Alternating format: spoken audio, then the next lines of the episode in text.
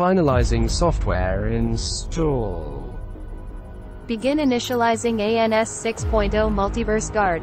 Nerds, the worlds of entertainment are colliding. All of nerdom is mashing into one place, updating systems. Incursion impact imminent. You must stay ahead of pop culture. Fine-tuning listening experience. A battle world for nerd supremacy is upon us. Rolling rockabilly track. Gearing you up with the latest in horror, video games, movies, and TV. Now processing the most anticipated films and games of 2023. Nerds, this will be your finest hour. Welcome to the Amazing Nerd Show. Hey, this is Christian. Hey, this is Damon. And this is the Amazing Nerd Show. Our, on this week's episode, we're going to be discussing our most anticipated films of 2023, and we'll also be covering all the latest news in nerdom. Plus, of course, we got to break down this week's episode of AEW Dynamite. All right, so before we get started, we wanted to thank everyone who signed up to our Patreon this past week. Uh, so far, we even have a couple of people signed up for our top tier. Uh, shout out to Darth Dad and Jeremy. In the next couple of weeks, you'll have access to uh, exclusive bonus episodes only available to top tier subscribers. Also, moving forward, Jeremy and Darth Dad will both be listed as producers of the show from now on. Uh, and just a reminder to anyone who's interested in supporting the show, uh, if you sign up for the second or third tier, you'll be getting our new weekly podcast, The Best and the Worst of the Week. Uh, listen as we talk all the awesome and not so awesome things that happened in the past week in the world of nerdom. Jeremy and Darth Dad, don't forget to send your address over so I can send some show swag your way. So, one last reminder if you're interested in supporting the Amazing Nerd Show and getting tons of exclusive content, uh, go ahead and find our Patreon link in the show notes. Let's get into the news. Every week, we collect the biggest headlines and rumors in nerdom. We're not mild mannered reporters, we're mere podcasters with opinions. Warning potential spoilers for upcoming shows and movies ahead. Check timestamps to avoid spoilers. You have been warned. All right, up first, it looks like the MCU is developing a Strange Academy series starring everyone's favorite guy, Wong. This rumor coming in from the Cosmic Circus claims that Marvel Studios is working on a series for Disney Plus following Wong as he teaches young Magi at the Strange Academy from Marvel Comics. The school first appeared recently in 2020 in a self named comic called Strange Academy Number 1. Sources told Cosmic Circus that this series would be one to look out for as it will have important tie ins to Avengers Kang Dynasty. And after uh, Multiverse of Madness, we did see America Chavez beginning her training at Kamar-Taj. It would be kind of interesting to me, though, if they use Strange Academy as a kind of like place filler for Avengers Academy, bringing some of our young Avengers together before our next big film. I mean, more Wong is never a bad thing in my book. Um, it's a cool concept. I never read the comics, uh, so I don't really know like how the story went. Um, you got to assume that America Chavez is definitely going to be part of it, though. As far as the Avengers Academy goes, I loved that series. Um, it was all part of the initiative. Uh, and I would definitely not be opposed to you know seeing that take place on the screen at some point. Um, you know that that all happened after the events of Civil War in the comics, so they would have to kind of backtrack and maybe give us another event, you know, similar to what we had in the comics and similar to what we had in the beginning of the Civil War film with Scarlet Witch. Um, I mean, we do know that with the upcoming Thunderbolts, you know, film, the government and the MCU is getting more interested in, you know, kind of honing these superheroes. It seems like. Um, so maybe like part of that is mm-hmm. starting to train them young. Uh, it's a cool concept. You know, I'm starting to think like, and this is all based off of rumors. You know, if we get Wiccan out of Agatha, I could totally see him showing up in this, you know, school for magical uh-huh. people uh, to meet up with America Chavez and and then based off whatever happens in the Marvels, I could easily see uh, Kamala joining up. You know, if if she needs teaching in some sort. So I, I just I that's why I'm starting to think like this would be like a meeting point for something. Yeah, like almost like a crossover. You know, could take place. Um, and yeah, yeah, and out of mm. you know whatever happens, you could get like the champions or the young Avengers. Um, yeah, that works too. So um, exactly. I would almost think, though, with all these different pieces that they're putting in place, it sounds like they've got something huge planned. Where I could see it being more of like a film than a series. Uh-huh. Um, but yeah, maybe that initial meeting takes place during this series, and that just kind of spawns off into a film. Yeah, that works. But once again, didn't we just hear that they're supposed to be kind of like trimming the fats with all these different shows and everything? And like ever since that report came out, all we've heard is about like brand new like series in the works for the MCU. So it sounds like that report was Uh-huh. maybe BS. Uh, we'll, we'll see. I like to think of it as, you know, they're going to take more time making things Maybe- instead. Because if they're following a tight schedule, there's only so much time that they possibly, you know, Uh-huh. have to, you know, get this story rolling. I don't know. We'll see how it all plays out. All right. Well, up next, we've got a case of headline deja vu. Uh, it looks like the Fantastic Four is eyeing Adam Driver for the role of Reed Richards. More fingers seem to point at Adam Driver's involvement in the MCU's Fantastic Four, as the direct state from their sources that Driver is currently the top choice for Reed Richards. Last October, rumors began, you know, swirling across the internet after Driver supposedly met with Marvel execs, with a lot of people thinking he was about to be casted as Doctor Doom. But who says the man can't play a hero? Fantastic Four is currently slated for February 14th, 2025. Does this mean good old Ben Solo is going to find his good boy sweater again? Who knows? That's one of the most ridiculous like, plot points in any Star Wars film. I just Uh huh. I don't know why he had to go find like his softer side of Sears to like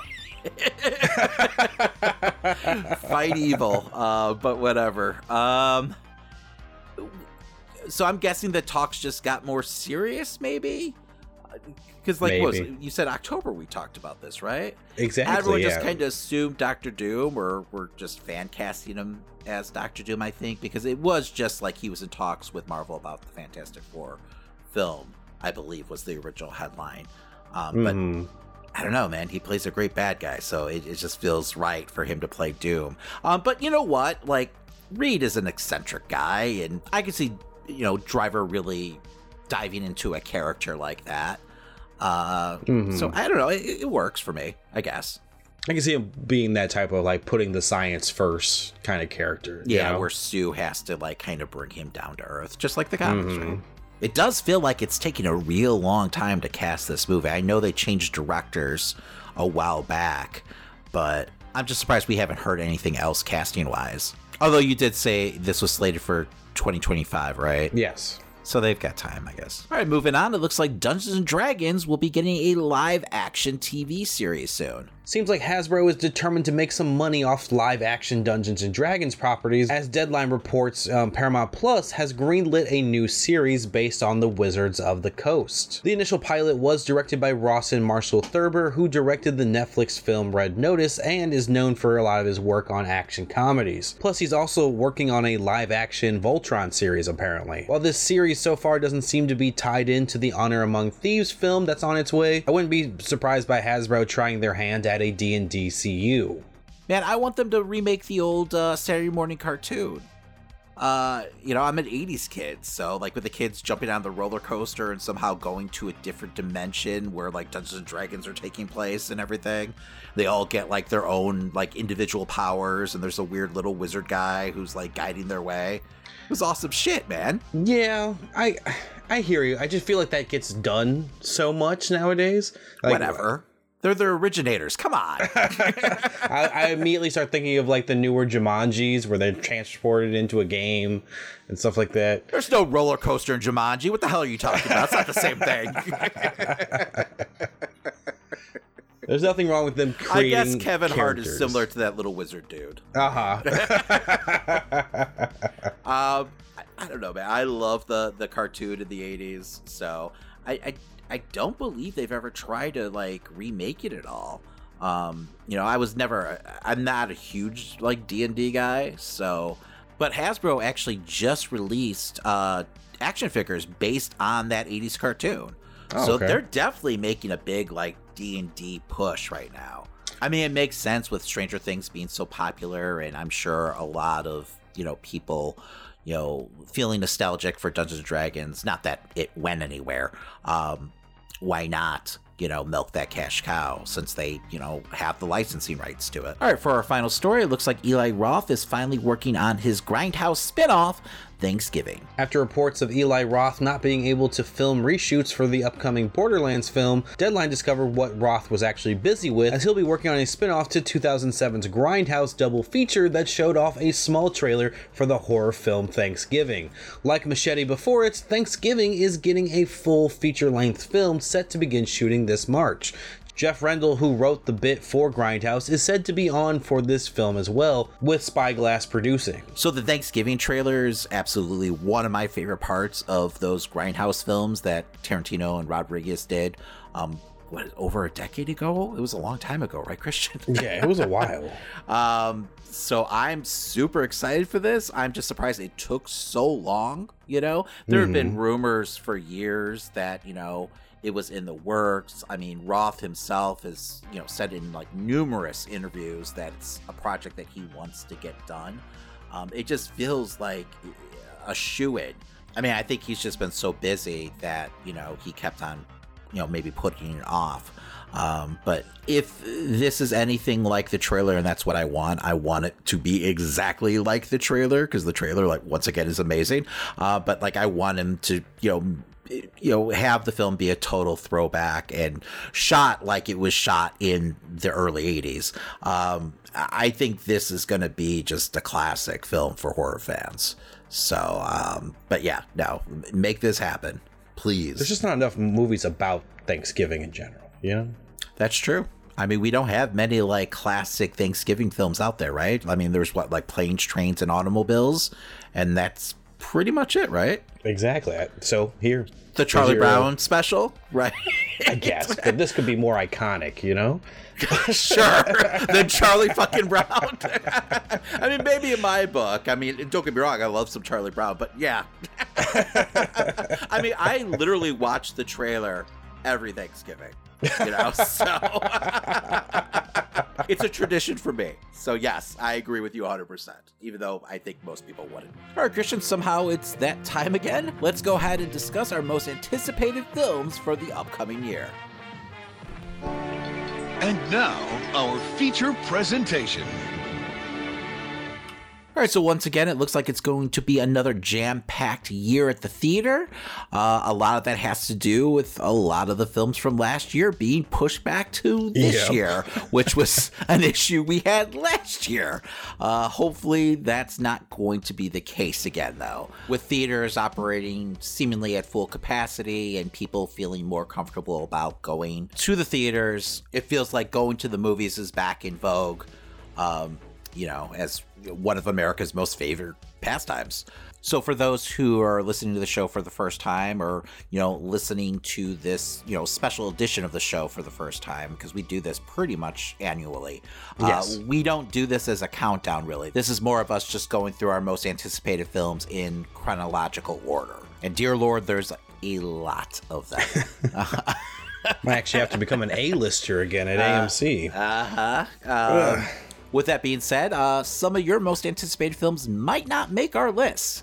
Uh, if you don't hear, you know, something that you're really looking forward to this year, you know, go ahead, drop it in the comments, you know, on social media or even DM us because, you know, maybe it's a film that we end up checking out and talking about on the show because of your recommendation. Now, Megan is not on this list because it's already been released, but it is a Uh-huh. film that I plan on trying to check out because it looks pretty fucking amazing. Uh, and it's getting tons of great reviews. So, uh, yeah, hopefully we'll have a review for that soon, though. So, what that means is up first, we have Infinity Pool.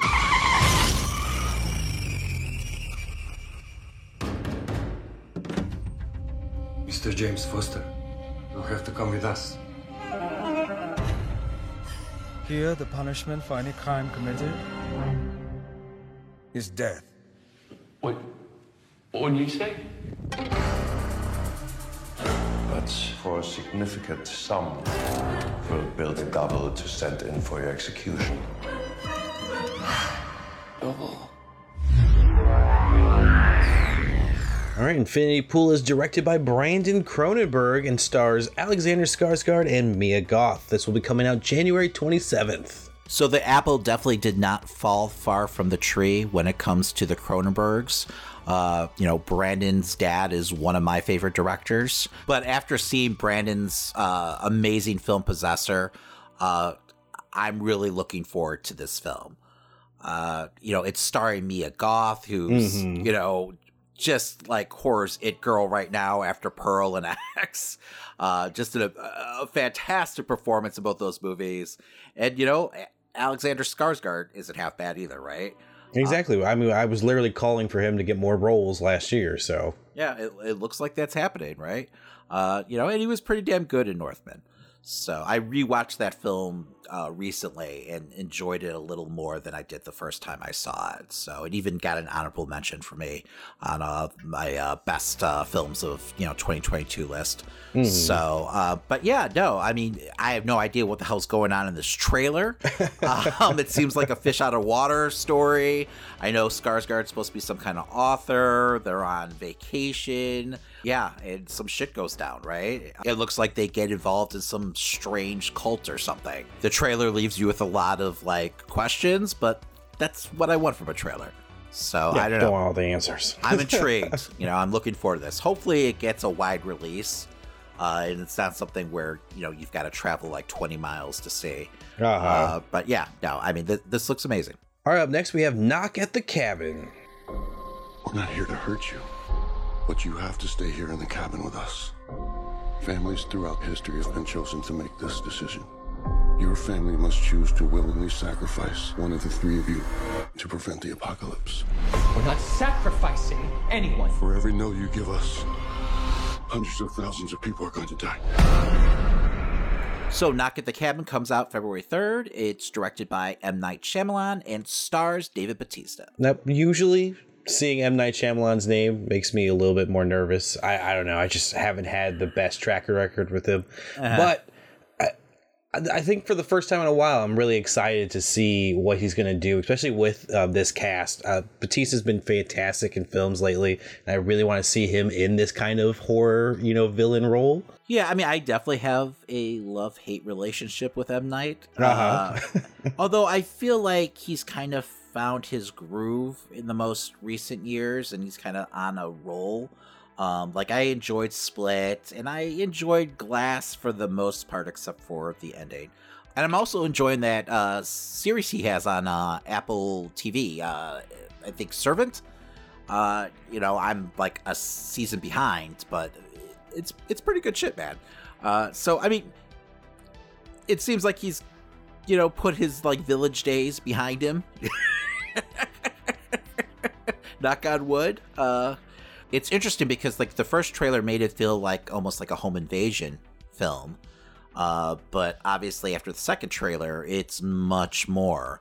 Uh, basically, uh, a family's put in the impossible, you know, situation of having to choose, you know, one of their loved ones over the lives of many. So it's asking some seriously heavy, like moral questions. Uh, I don't know about you. I just let the world burn, honestly. Yeah, I was about to say, you say impossible choices. I say this is easy. Fuck all y'all. but I mean, like, it's it's a really intriguing like idea. Um, I don't know. The trailer hooked me a lot more than what was the other movie that he did last year that we just refused to see with the uh the beach uh with the kid from Hereditary. Oh, Was oh it- where they're they're aging or something. It's like old, right? Old, right, right. And I actually end up hearing like decent reviews on that, Mm. but I don't know. I just had no interest whatsoever, you know, in that. So, I mean, a lot of you know M Night's movies feel like extended episodes of the Twilight Zone, which Uh-huh. don't get me wrong, like I love the Twilight Zone, but sometimes they just rely too much on that like ironic twist. Hopefully that's not the case here, because from the trailer it feels like a really cool idea for a movie. All right, so up next we've got Ant Man and the Wasp: Quantumania.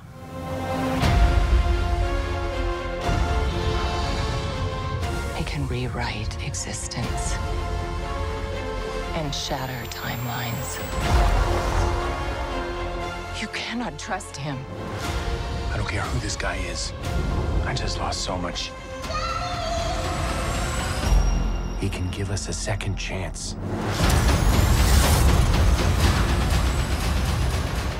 Ant-Man the Wasp Quantumania is directed by Peyton Reed and starring Paul Rudd, Evangeline Lilly, Michael Douglas, Michelle Pfeiffer, Jonathan Majors, and Bill Murray. Uh, this will be coming out February 17th, 2023. This once again is another movie that sold me more with its second trailer. But then once again, the second trailer also felt like it showed me a little too much. Um, you know, I mean, don't get me wrong, like the first trailer was fine and everything, but like the second trailer, where we kind of find out exactly what is going on and what's the motor that's making, you know, the plot move, which is, you know, uh, Scott Lang's relationship with his daughter. Uh, you know, I, I, I don't know. Like before, the first trailer was very much like, oh, oops, you know, like almost like a Honey I Shrunk the Kids, you know, type Uh-huh. deal. You know, where you know the daughter invents something that she shouldn't have, and they get sucked into the you know the quantum realm. Where here we're seeing Scott dealing with the fact that he's lost so much time with his daughter, and maybe like regretting you know some choices that he's made because it does seem like Casey's making some of those you know wrong choices that you know Scott made uh you know early on in his life you know at least from what I got from the trailer I could be completely wrong No, But that there- makes sense. I didn't even think of it that way, where he did go to prison when he was younger, Uh-huh. so she's following that, you know? Yeah, yeah. So um, everything with the quantum realm looks fantastic, like visually. Uh, we did get to see MODOK here. Um, a lot of people were freaked out when we got our initial first look at the character, you know, through some marketing that leaked out. Um, but, you know, this kind of set everyone's mind at ease. I mean, he does have that weird, like, robotic, like, faceplate. Um, but later on in the trailer, we do see him without it. So he is definitely a giant head with little arms and little dangly legs. And it's been like confirmed 100% that it is um, Yellow Jacket from the first film. I don't know if you Oh, remember, okay. but in Loki, they actually stumble upon Yellow Jacket's giant helmet. Uh, I believe in one of the like final episodes when that Yeah. that weird like limbo um, realm. Um, so I'm guessing this all ties, you know, together. Uh, you know, because the last time we saw him, he was getting sucked into the quantum realm. So apparently, that's what happened to him. I, you know? I forgot that's what happened Yeah. in the first film. Yeah, it's been a uh, it's been a while, you know, since I saw the first Ant Man movies. So, uh, so it's definitely a completely different origin story for MODOK, you know, compared to what you know what the character is in the comics. Uh, but that's fine. I'm totally I'm totally cool with it. Um, I mean, the character still looks outrageously insane. So, and if it you know ties together the story more, then fine. You know, I'm Hmm. still really curious to find out why a powerful being like Kang would need the help of Scott Lang. Um, and I kind of hate that the trailer shows you right away that you know shit doesn't work out, which obviously we you know figured, but but they show them like coming to some kind of deal and then them fighting right away. And it's like, Mhm. okay, well, and there's also like a million Scotts, and I don't know, like, are those different variants of Scotts, or the is it something with the time stream? Like, what the hell is going on? He actually uses himself, you know, like all these different versions of himself, like uh he uses the ants at one point in the trailer. Also, Jonathan Majors just looks fantastic as Kang.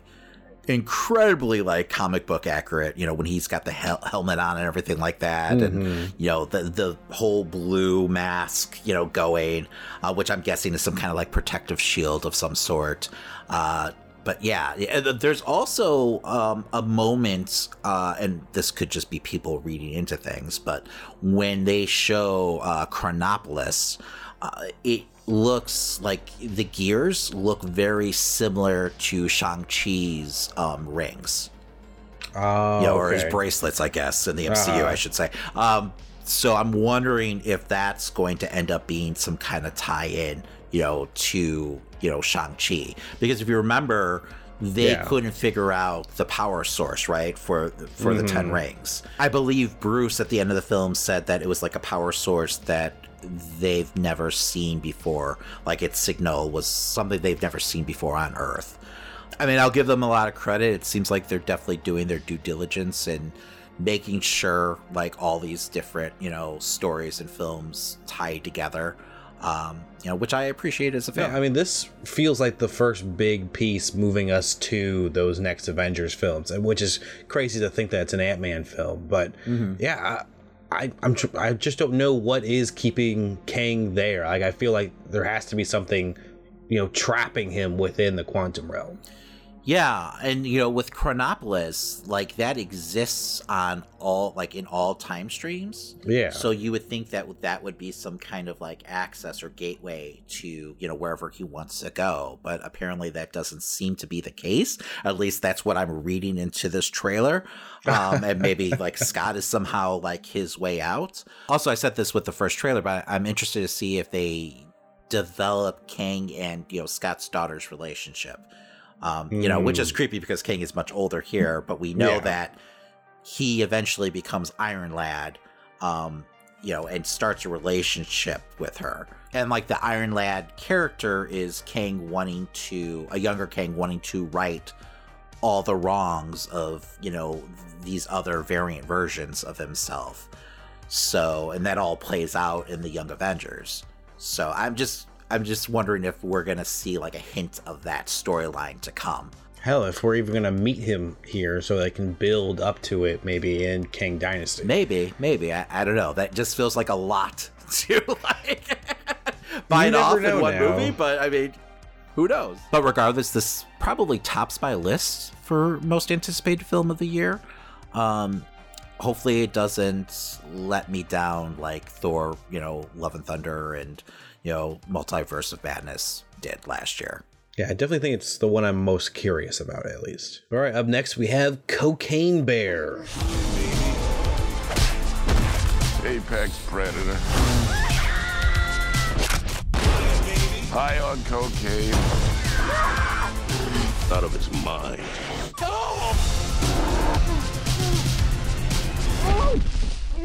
Oh man, you fucked. For starters, the the CGI on this looks a little wonky, but beyond that, shut your it looks like a fucking fucking good time. Christian. no one gives a shit about your CGI gripes. Uh-huh. it's a fucking bear on a cocaine binge, wrecking havoc in a forest. What more could you ask for? I don't I don't know, man. This is insane. Uh-huh. it looks like there's drug dealers, m- maybe possibly looking for their stash. Uh, this is actually the final uh, performance of uh, Ray Liotta on film, uh, who recently That's passed crazy away. to think. Yes. what a way to go out. Um, I don't know, man. This just looks like insanity, and I'm here for it. No, it definitely seems like something I'm just gonna be dying laughing in the theater for the entirety of the, of the runtime. Yeah, I mean, my one concern is it's going to be like a like snakes on a plane situation where like the concept's better than the movie itself. I Um, guess. but I don't know. From what we got in this trailer, it it, it looks very promising. So yeah, just just keep it simple. I hope they just kept it simple. It's Yes. a bear running around fucking people. Uh huh. Right. All right. So up next, we've got Scream Six.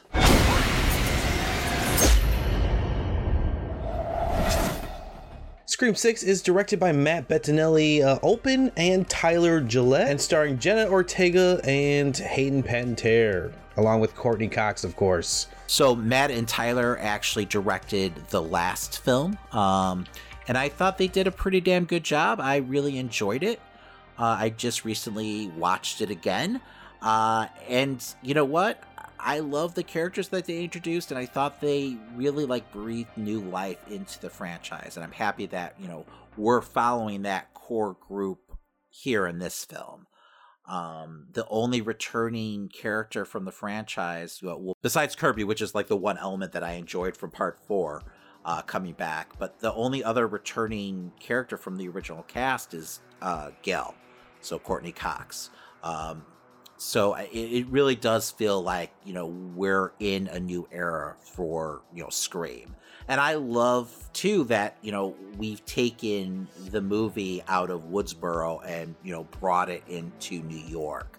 So Yes. just that teaser we got, you know, on the subway and everything like that, it just it felt so different and fresh that I'm really kind of interested to see like how a Scream movie plays out in the big city. It's Ghostface takes Manhattan, so hopefully it's better than you know that chapter of Friday the Thirteenth, though. So it's a fun movie. I don't know what you're talking Whatever, about. Whatever, dude. it's got some good moments, but no. no, no, no, no. Also, something I'm hoping for is for the film to actually take place during Halloween because it, it definitely seems like in the teaser that's what's going on, right? Because you've got everyone dressed up in costumes and stuff. So I'm assuming it's Halloween. Well, I just assumed it was New York. You know, that's just the people. Sure. I'm kidding. I'm kidding. Like we don't have any weirdos in Chicago, Christian. Ah. Uh, but I- I mean, it's a fun concept to play with when you're dealing with a whodunit story, right? Mhm. To have all these like you know people in masks around you, that really could be a fun wrinkle for them to like play with here. Yeah, and then I'm also interested to see like what the evolution of uh, Billy's daughter is going to be like in this in this franchise. Where they're, where they're going to go with this. Yeah, I'm sure there's going to be a lot of hints that she might be the killer, uh, but I'm seeing her more uh, as like the Tommy Jarvis of this series.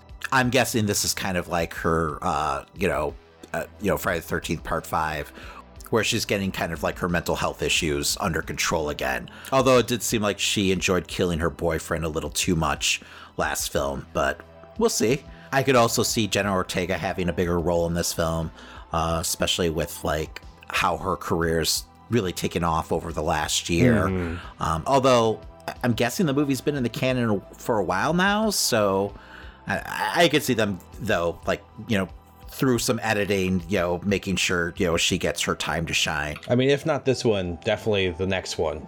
if she survives. So me and Christian just made a game time decision. Uh, next on the list was actually Shazam: Fury of the Gods, uh, which is slated to come out March 17th. But we both discussed it, and we're not too excited for this movie anymore. yeah, at, at this point, it's know, With the mess that DC is right now, I mean, uh huh. does does this even matter?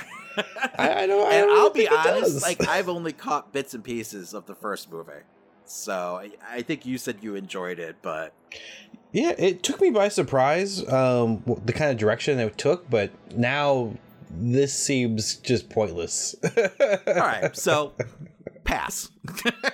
yes. Uh, but up next, we have John Wick Chapter 4. Pray for me. I was the black sheep of the family. Man has to look his best when it's time to get married. Or buried. I'm going to need a gun.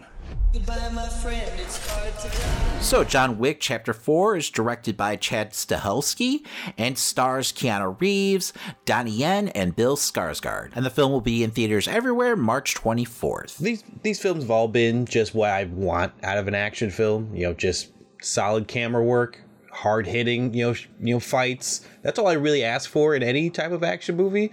So, I mean, th- there's a reason why these have been so successful so far.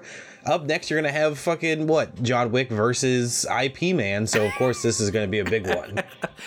It really does feel like, you know, one of the concepts of the franchise is to always outdo itself from, you know, one movie to the next. Uh, and so far, so good. Because the third one was completely balls to the walls. Uh, I expect nothing less here. Bill Skarsgård is a tremendous actor, so I'm excited that he's playing like the main villain, at least seemingly so. And I can't wait to see how like Wick's war on the high table plays out.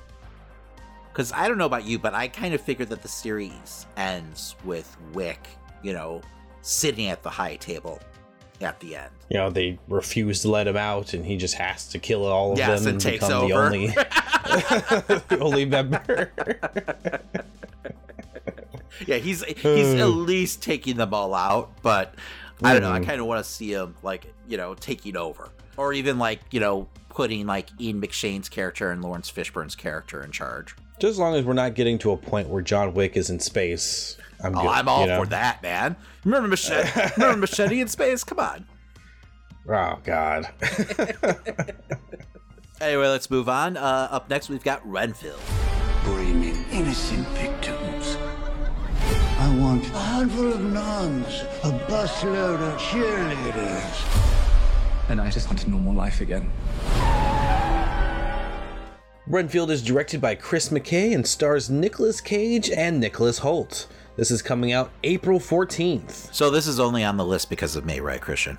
You have no interest in this? I, I thought the trailer looked good. Okay. I thought it looked funny. Because you cringed a little when I mentioned it before. So. I just can't wait to see what Nicolas Cage does as Dracula. Uh, Uh-huh. I'm guessing this movie is going to just, you know, be batshit crazy, no pun intended. Um, but and Nicholas Hoult is a pretty awesome actor, and seeing him as Renfield, and just I don't know, I don't know what I was expecting, but definitely not what we got in this trailer. Uh, but it looked really promising. So I don't know, I just kind of fell in love with the idea of Nicolas Ca- Cage playing Dracula, uh, and I mean, so far from the trailer, this looks pretty fucking awesome. Uh, No, it's definitely got your name written all over it. yes. I'm guessing this is really just a glorified relationship comedy.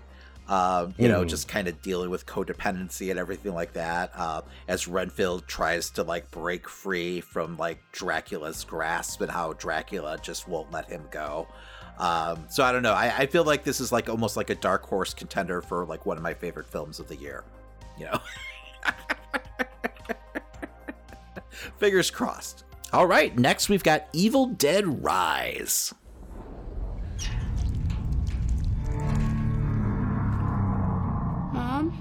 Mom? Mommy's with the maggots now.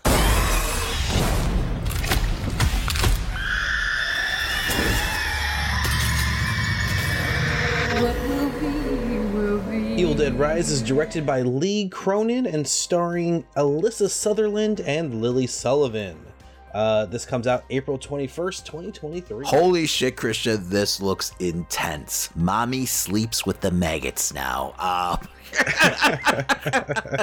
I mean, we've got cheese graters, we've got chainsaws. This is going to be blood soaked fun. Uh, and I, I don't know, man. I know I said Ant Man and uh, the Wasp was, you know, maybe my top most anticipated film of the year, but I think I spoke Yeah. too soon. Uh, what I love about this is just like uh, Scream, they're moving the story to the city. Um, even though I will say, you know, the film does feel just as isolated as, you know, the Mhm. previous Evil Dead films, there just feels like there's a lot of potential for even more chaos to really ensue um, now. But from the trailer, it looks like we're dealing with, you know, a mom possessed by the Necronomicon and a family having to deal with it.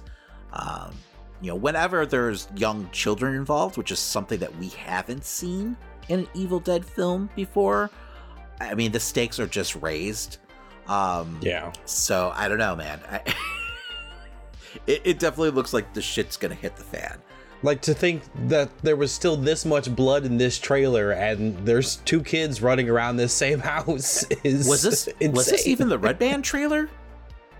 Um, I watched the Red Band trailer. Okay, okay. So this was the Red Band trailer. Yes. Because it was pretty I don't graphic. think you can get away yeah. with that. yeah, there was like people swallowing glass or something. I don't know what the Uh-huh. fuck was going on. It's like poking through the skin. Uh huh. Uh huh. Yes. Um, now, my one concern is even though I did enjoy uh, Fede Alvarez's Evil Dead, I hope that they're able to kind of like recapture the charm of the first two movies. Because that's the one element that was really missing for me with, you know, the remake. I mean, once again, Sam Raimi and Bruce Campbell are on board as producers, and it definitely, Mhm. you could definitely see like Ra- Raimi's like signature style here, or at least echoes of it. Um, I'm just hoping somehow it'll feel more like a kindred spirit to, you know, the first three films. Like, don't get me wrong, I love, you know, brutality for brutality's sake, but. but I feel like if it's going to honor, you know, that Evil Dead legacy, it really needs to have more of uh, Raimi's like signature style attached. And I mean, don't get me wrong, like I want the director to do his own thing, but like Hmm. this is an Evil Dead film, so there there is that like you know promise of premise once again. Um, so I don't know, I don't know. We'll see. I mean, did you did you feel like this trailer took that kind of more serious vibe like the last one did? I think Is that what you're getting? Yeah, a little, a little. Um, Okay. but I mean, they're not showing us everything, which I appreciate Uh-huh. once again. So, and like I said, whenever there's kids involved, I feel like the, the movie just becomes a little more serious in tone. Not that I can't still have a good time regardless. I am a horror movie fan, but, but I don't know. I guess for me, for the movie to truly be successful, it needs to have that, you know, uh, uh, that zaniness that you know we've come to expect from a, a Sam Raimi film. I don't know. I guess I just really missed that like signature like Sam Raimi like zaniness uh, with the last film. Hmm I mean, I don't think we're ever going to see something like Army of Darkness like again in cinema. But well, I disagree with that, but I, I don't even need Army of Darkness. I just need Evil Dead 2, you know? Ah. So something along, you know, those lines would be fine with me. But at the same time, I'm like talking out of both sides of my mouth because my favorite of the series is the original film. So, and that is a little more serious in tone. So, I don't know, whatever. This looks amazing. I'm definitely, you know, will be first in line in the theaters to see it. But okay, moving on, we have Guardians of the Galaxy Volume 3. Don't forget where we came from. We have been running our whole lives. Pete, I'm done running. So, Guardians of the Galaxy Volume 3 is directed by James Gunn and it stars Chris Pratt, Zoe Saldana, Bradley Cooper, Dave Bautista, Karen Gillan. Ah, man, the big goodbye to James Gunn in the MCU, right? Yeah, I mean, this movie definitely looks like it's going to be emotional. Um, we already Mhm. know that this is going to be the last time Bautista plays Drax. So um, I'm expecting a lot of like heartache at the end of this film. Um, Yes. I'm definitely concerned for Rocket after this trailer. Um, we're going to be seeing his origin story play out, which looks like they're going the comic book route and having it tied to High Evolutionary. We also know that Adam Warlock is going to be part of the film, uh, and he's going to be played by Will Poulter. I don't know, like I. I can't imagine this being like a true swan song for the group as a whole, um, because Guardians has been so successful. Um, like I Mhm. expect to see these characters in the MCU in some shape or form. Um, but like you said, this is going to be the last, you know, James Gunn helmed film, uh, and you know this this team has really been his baby. You know these films, so it's going to be hard to see someone take over eventually, which I do feel like is going to eventually happen. But who knows? I'm also wondering like if this movie is going to be more of a self-contained story or if it's going to have like bigger implications to you know the marvel universe and you know and the ongoing like multiverse you know saga that seems to be happening right now hmm I feel like for the most part, this one's going to be self-contained, and maybe a little bit of like Warlock or something. We'll see characters go into the you know next films, but I can't imagine like this being like heavy on like multiverse incursions and shit like that. Yeah, I mean, honestly, I assumed that the movie was going to be more of, you know, Peter's search for Gamora. Um, but from what we saw in the trailer, Gamora seems to be with the team. and who knows, like, maybe those are moments from later on in the film, but it, it that doesn't seem to be really the plot of this movie, at least from what I got from I'm, I'm assuming it's going to be just like you know getting the family together, and then whatever happens with Rocket. Yeah, but I'm guessing that that probably takes place in like the first act or so. And maybe it Uh-huh. becomes a story about like Gamora accepting this like new strange family because this is a very different Gamora than what we had in the other, you know, Mhm. Guardians films. So she doesn't know any of these characters except for her sister. But anyway, I'm guessing this is going to be James Gunn doing what he does best, which is, you know, making us fall in love with these characters or reminding us why we've fallen in love with these characters and then, you know, probably breaking our heart, you know, along the way. It's definitely not a team I thought I would be, you know, so invested in at this point, you know? No, I agree. But I guess this is probably going to be James Gunn doing what James Gunn, you know, does best, which is, you know, give us characters that we love and, you know, breaking our hearts and providing some laughs a- along the way also. So Should be a good time, I guess. if you say so, David. I'm just not emotionally prepared for this movie, I guess. Uh-huh. anyway, moving on. Uh, up next, we've got Spider Man Across the Spider Verse. And what I worry about most I love you, Miles.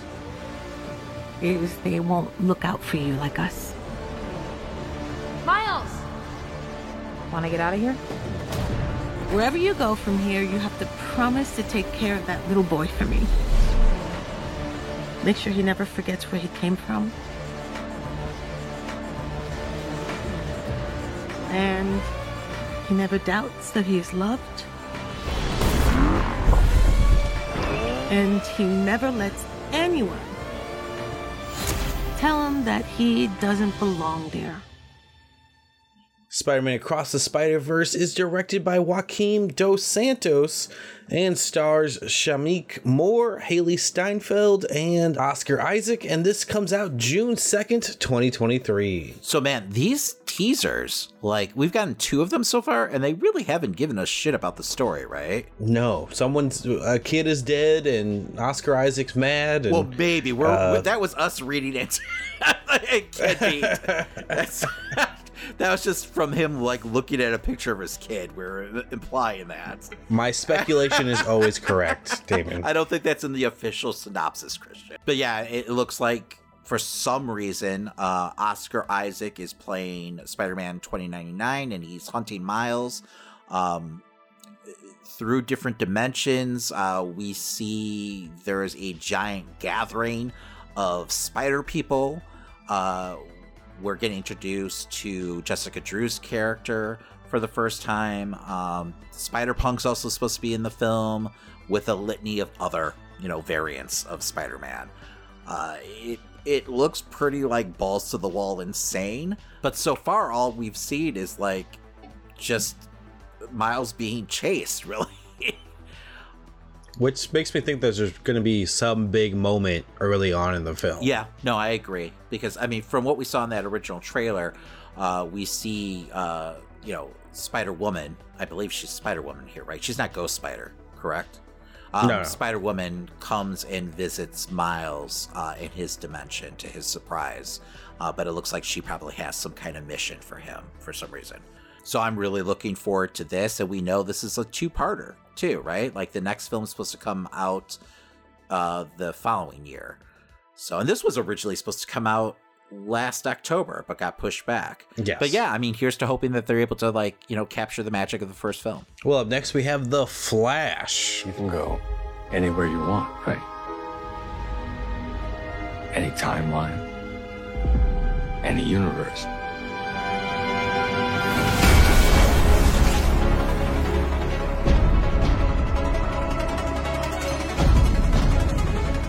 Why didn't want to stay and fight to save this one? So, The Flash is directed by Andy Muschietti and stars Ezra Miller, Ben Affleck, and Michael Keaton. We think there's yes, it's definitely a there's big a question lot mark of there. rumors swirling around about this movie. like I can't believe it's even starring Ezra Miller still. Um, uh huh. So, um, this is man, like last year, like when this was on the slate, because this got pushed back. Also, this was probably one of the films I was most excited about. Um, that's probably not the case anymore. Um, just knowing Yeah. the direction that you know DC's headed in, I don't know exactly how this really fits. Um, I'm still wondering if they're going to use this as kind of like a way to jumpstart the new like DC universe, since you know there is a multi-universe um, factor involved here, where just like in the Flashpoint comic storyline, we see the events of this film like start a brand new universe for DC. And that's kind of what I thought was going to happen before everything went down with like DC behind the scenes. Because, you know, we knew that the films didn't feel like they were tethered together as much as before, uh, like, you know, under Snyder. So I don't know. We'll we'll see. I mean, you know, the sky's the limit when it comes to any you know story about the multiverse. Um, I mean, we've got two Batmans here, right? We're, we're getting Uh-huh. you know Tim Burton's you know version of the character, and you know Zack Snyder's version of the character. I mean, fingers crossed, we do get to see Michael Keaton under the cowl again, unless you know he's been edited out of this movie. Uh, but he was supposed to be a big part of the film, so I don't know. I don't know. I mean, this might just operate as kind of like a standalone tale, and it is what it is. I, but at this point, we've been talking about it for Oh so God. long. I just want to see what it Yes, is. You know. And for them to like weather the fucking shitstorm that Ezra has like brought upon them, hmm they must have like serious high hopes for this movie.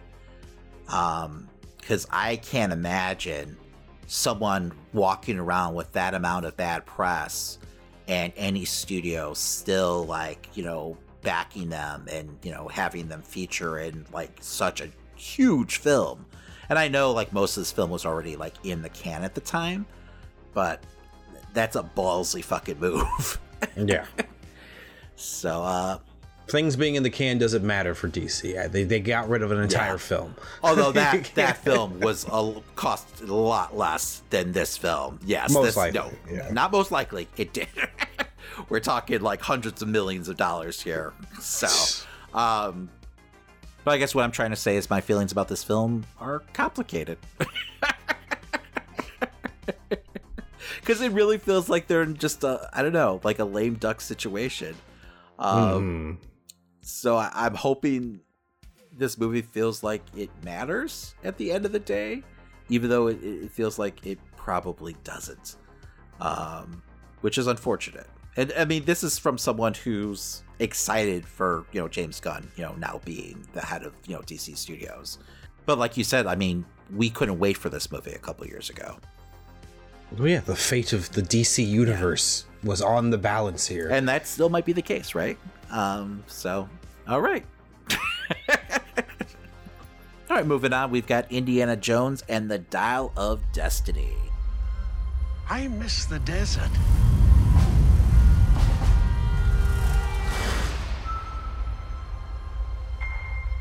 I miss the sea.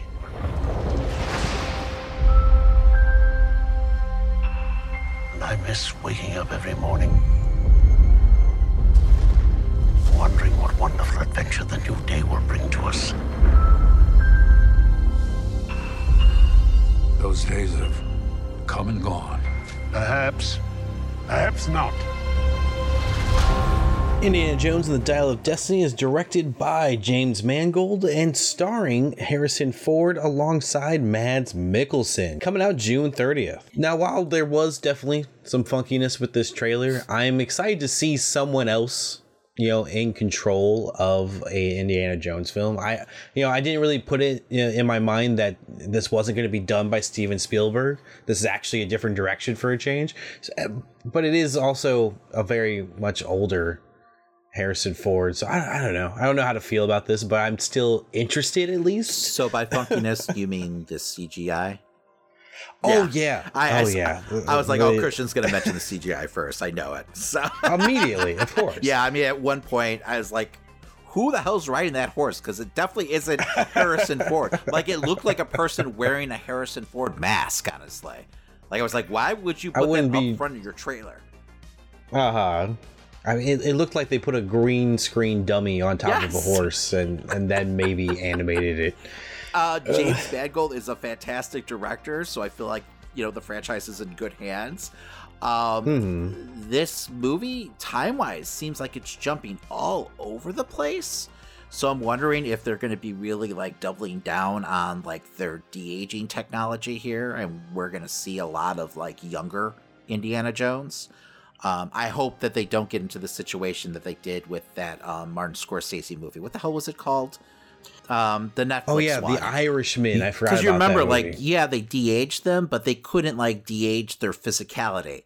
So they still Uh-huh. moved around like seventy-year-old men, even though they were supposed to be in their thirties. Uh huh. Now, with that being said, I move around like a seventy-year-old man, and I'm in my forties. So I mean, it is what it is. I feel like they're gonna go the the like Luke Skywalker route, right? Like they just have his face and they put it on a younger masking thing. you know, model. Right. Yeah. Um, yeah, I, I have no idea what this story is about. Like I said, it jumps all over the place time wise, seemingly in the trailer. Um, but it looks action packed. I mean, we do see Harrison riding a horse, you know, in the middle of New York City. I mean, as long as we get Indiana Jones punching Nazis, I'm sold. So, You don't want to see him sliding on a motorcycle through a library for like thirty well, seconds. that's okay too, as long as he's on his way to punch some Nazis. Fair, fair enough. And now a quick word from our sponsor, Manscaped. Hey, you! Got Bush? Well, you definitely do if you haven't tried the best products from our sponsor today, Manscaped. Taking control of your bush is important. These products are so good, you're going to be showing pride in your new bush free yard. It's a fact that you'll have the best kept nutsack on the cul de sac, so save big and be the most hygienic version of yourself by using our discount code 20NerdShow for 20% off plus free shipping at manscaped.com. Listeners, you know I don't got bush because Manscaped helps keep my rocket raccoon high and oh, tight.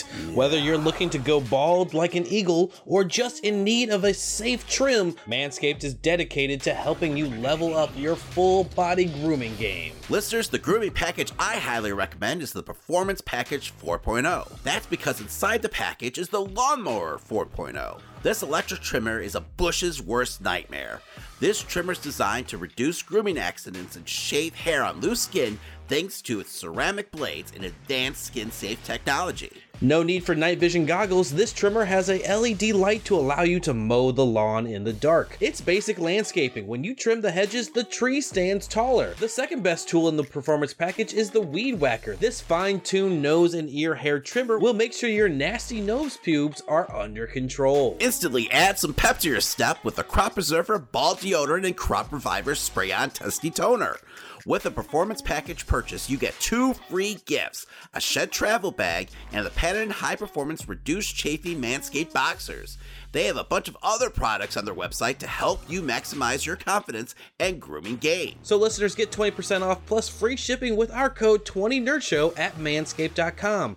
Kate Bush may be trending at the moment, but your bush needs some help. That's right, so make sure you're running up that hill and get 20% off and free shipping at manscaped.com by using our code 20NerdShow. It's time to level up your grooming game with the ultimate bushwhacking tools from Manscaped. Well, okay, up next we have Insidious 5. So, Insidious 5 comes out July 7th, and it's directed by Patrick Wilson and stars Patrick Wilson. So, Christian, there is not a trailer yet uh, for this film, uh, but we do have a synopsis, which apparently, I guess, we're back with the Lambert family, uh, who we haven't seen for two films now, right? Because three and No, four yeah. did not have the Lamberts in it. Nope, and they were terrible. So I don't think I've watched part five yet. Don't. Which I own for some reason because I'm a completionist and I damn just it, David. That's who I am, Christian. Leave me alone. I know. I need physical media. But anyway, um, the Lamberts are dropping their son Dalton off to college, uh, which is crazy to think the movie came out that long ago, Uh-huh. right? That this kid is college age now. Uh, but Dalton, their son, discovers that his past demons haven't entirely left him. So I love the first two films. Um, I'm hoping this is like a return to form for them because I do feel like there's a lot of meat on the bone for this series and this kind of like weird ghost universe that they created. I really love the concept of the further, uh, and I feel like there's a lot more they can explore. Well, exactly, and with the right script, I feel like you could tell hundreds of stories with that type of you know environment that they created. But I'm I'm getting you know the premise gives me a little bit of three vibes where we're you know following now his son in a different place. Like I feel like with Patrick Wilson behind the camera, maybe he doesn't want to be on screen too much. These are just my own. Are you, know, just assuming that he's not going to be part of the I- movie? I'm assuming just because that sounds like okay, we're gonna follow the son for sure more than we did yeah, previously. I could see Dad rushing back to the college though. Shit's Uh-huh. going down. Or do we get the return of the medium? We can, but I'm I'm good without her. That last she movie was so fine. bad. They were just shitty movies, man. It was it was a shitty movies, but it's still Leigh Whannell writing it. Well, and Leigh Whannell is actually he's one of the ghost hunters along with her. Uh-huh. Right? So I don't know. I'm fine with them returning. they were fun. But yeah, no, I'm looking forward to this movie. But maybe I'm a glutton for punishment, right? I mean, here's to hoping Patrick Wilson is just as talented of you know a director as he is an actor, though. So our next most anticipated film of the year is The Marvels. The Marvels is directed by Nia DaCosta and it will be starring Brie Larson, Teyonah Parris, and Iman Vellani. So I've got high hopes for this, um, but I have no clue what this story is going to be about. Uh, especially with the way Miss Marvel ended, Kamala and Carol switching places. I'm assuming that they're showing that their powers are somehow like tied together. Um, but I don't know what that means. I mean, I'm assuming it's going to be another like there's a veil of some secret society in in some type of other dimension that we haven't seen. Uh, more more of that at play here as we continue with these uh, kind of weird incursion things. Sure, I mean, as long as she's not going up against those Jinn people that Uh-huh. she dealt with in the Miss Marvel series, because those were probably amongst the worst like villains ever in the MCU. Well, they're all dead now, so That is that is correct. At least at least we hope they are. Now I do believe uh, the Kree once again is involved, which only makes Mhm. sense. Uh, we know that you know we're going to see Kamala and Carol team up, and we do know that Monica Rambeau is you know also part of the film. So um, it'll be cool to see like the chemistry these characters all have together on screen. Because even though I thought Miss Marvel was a bit of a mixed bag at times, um, I really did enjoy Iman Vellani, you know, as that character. So, um, and I feel like you know that character is going to be like one of the main focuses in the MCU's future. So, um, this is probably the start of that. yeah, she's definitely to either be leading the champions or Young Avengers. Oh, well, or Hawkeye will be. Or maybe she shows up in the X Men because we do know that Mhm. she's probably a mutant in this universe, which I'm not quite sure how I feel about. So, I'm just waiting to see, you know, Charles Xavier die for like the millionth time on screen. I guess he did die in Logan and X Men Three, right? And Days of Future Past. Oh shit! Yeah, I mean that's kind of like his deal. What what the fuck do these people have against Professor X? Jesus, I don't know, man. You know what? The more I think about it, like Miss Marvel could actually be a good fit for the X Men. Like she could really fill in that like Kitty Pryde role if they wanted her to. Um, but I also just want to see Kitty Pryde. Yeah, I was about to say, yeah, you don't want to waste that character. Though. exactly, exactly. Although Miss Marvel does have a fun relationship with Wolverine in the comics, so it, it'd be kind of cool to see that play out on the big screen. And we don't know whether or not this comes out before or after Secret Invasion. No, not So- yet, at least. I'm wondering like how exactly this like plays into that storyline. Because Nick Fury is supposedly in this movie, so. Yeah, yeah, he is, and I'm guessing we're gonna probably see Skrulls again also. Mm-hmm. So I don't know. All right, but the next film is Blue Beetle. So, Blue Beetle opens August 18th and is directed by Angel Manuel Soto and stars, please forgive me, because I'm not going to be able to pronounce his name, Zolo or Solo Manduana and Susan Sarandon. Now, still very little is known about this film. Uh, uh, there was rumors that Michael Keaton was going to be a part of it. Was Uh, there this movie too? Yeah, he was. He was rumored to be like having a, some type of appearance in it. I think uh, George Lopez brought it up. Oh, okay, okay. Either it was going to be him or uh, Ben Affleck. I don't know if they're going to like they were trying to like shoehorn them in. Yeah, I remember that. Like Lopez in like an interview just like offhandedly said like I think Batman's in our movie or something like that. so who knows? Now the star of this movie is actually from the Cobra Kai series, correct? Yes. So I mean, this is really like happenstance because of the schedule and everything, uh, and everything that's gone down recently with you know DC. But this is kind of a crazy time to be introducing a brand new character into the DC universe. Mhm. Now, Jamie Reyes is a relatively new character. Uh, I believe he debuted in the 52 event series uh, that DC did a while back. Um, I think it was a little over a decade ago. Uh, Yeah. But he took over the mantle of the Blue Beetle after Ted Kord was killed. Um, he's back from the dead now, of course, because you know it's comics. Uh-huh. Um, but ever since then, like he's been featured pretty like heavy in you know other DC properties. Like I think he's part of the Titans uh, uh, series, and you know he's been in like I think he oh he was also part of uh, the Batman, the Brave and the Bold uh, cartoon. Oh, okay. Back in the day too. I just don't know how he's going to play into what James Gunn wants to do with the DC universe. Like hopefully there's a way they that they could like edit the film where you know they could kind of like shoehorn this movie into like that new Mhm. continuity if you will. Because I could see Gunn playing well with a Blue Beetle character. Oh, Like, I feel like that would be easy in his universe. It just doesn't you know, it's not his films. And is he going to try to include it into like his roadmap for DC? Um, because he's supposed to be, you know, divulging, you know, what some of that looks like in the near future. Like, because Blue Beetle technically could serve as like the first movie of like, you know, the James Gunn DC Studios. Uh, perhaps, but hopefully we see a trailer soon for this because uh, we've barely seen anything. All right, well, I guess next on our list is The Exorcist. Uh, it's going to be directed by David Gordon Green and starring Leslie Odom Jr., Ellen Burstyn, and Ann Dowd. All right, so let's be real here. I'm not actually looking forward to this movie at all, but we're probably still going to go see it. Um, I mean, I hate the idea of an Exorcist remake, and I I'm someone who doesn't like have an issue with remakes, but I feel like Exorcist is kind of like one of those holy grail movies that you just don't fuck with. Um, But it's they- David Gordon Green, so Shut you're your really looking mouth, forward. Christian. and especially after what David Gordon Green gave us with Halloween Kills, Uh-huh. uh, I'm terrified for what this film is going to end up like. Uh, but you know, I'm a glutton for punishment once again, so we'll be checking this out. But yeah, I don't have high hopes. How about you, Christian? Pazuzu Evil Dies Tonight, right? Oh Lord.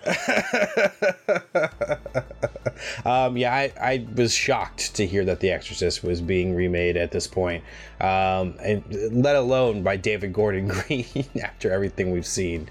Um, Well, I, I mean, if he puts effort in, maybe you know, with those first two films, I mean, you at least saw some, you know, passion there.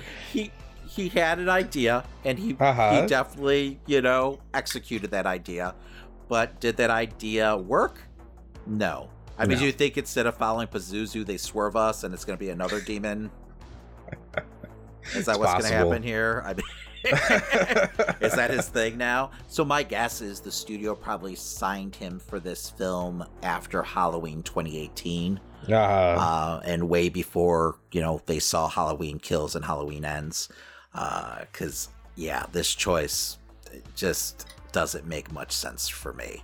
Uh, but I don't know. So yeah, I guess this is supposed to be a follow up, a direct follow up to the original film, which is the thing right now that we're doing in horror. You Uh-huh. know, it's all about requels.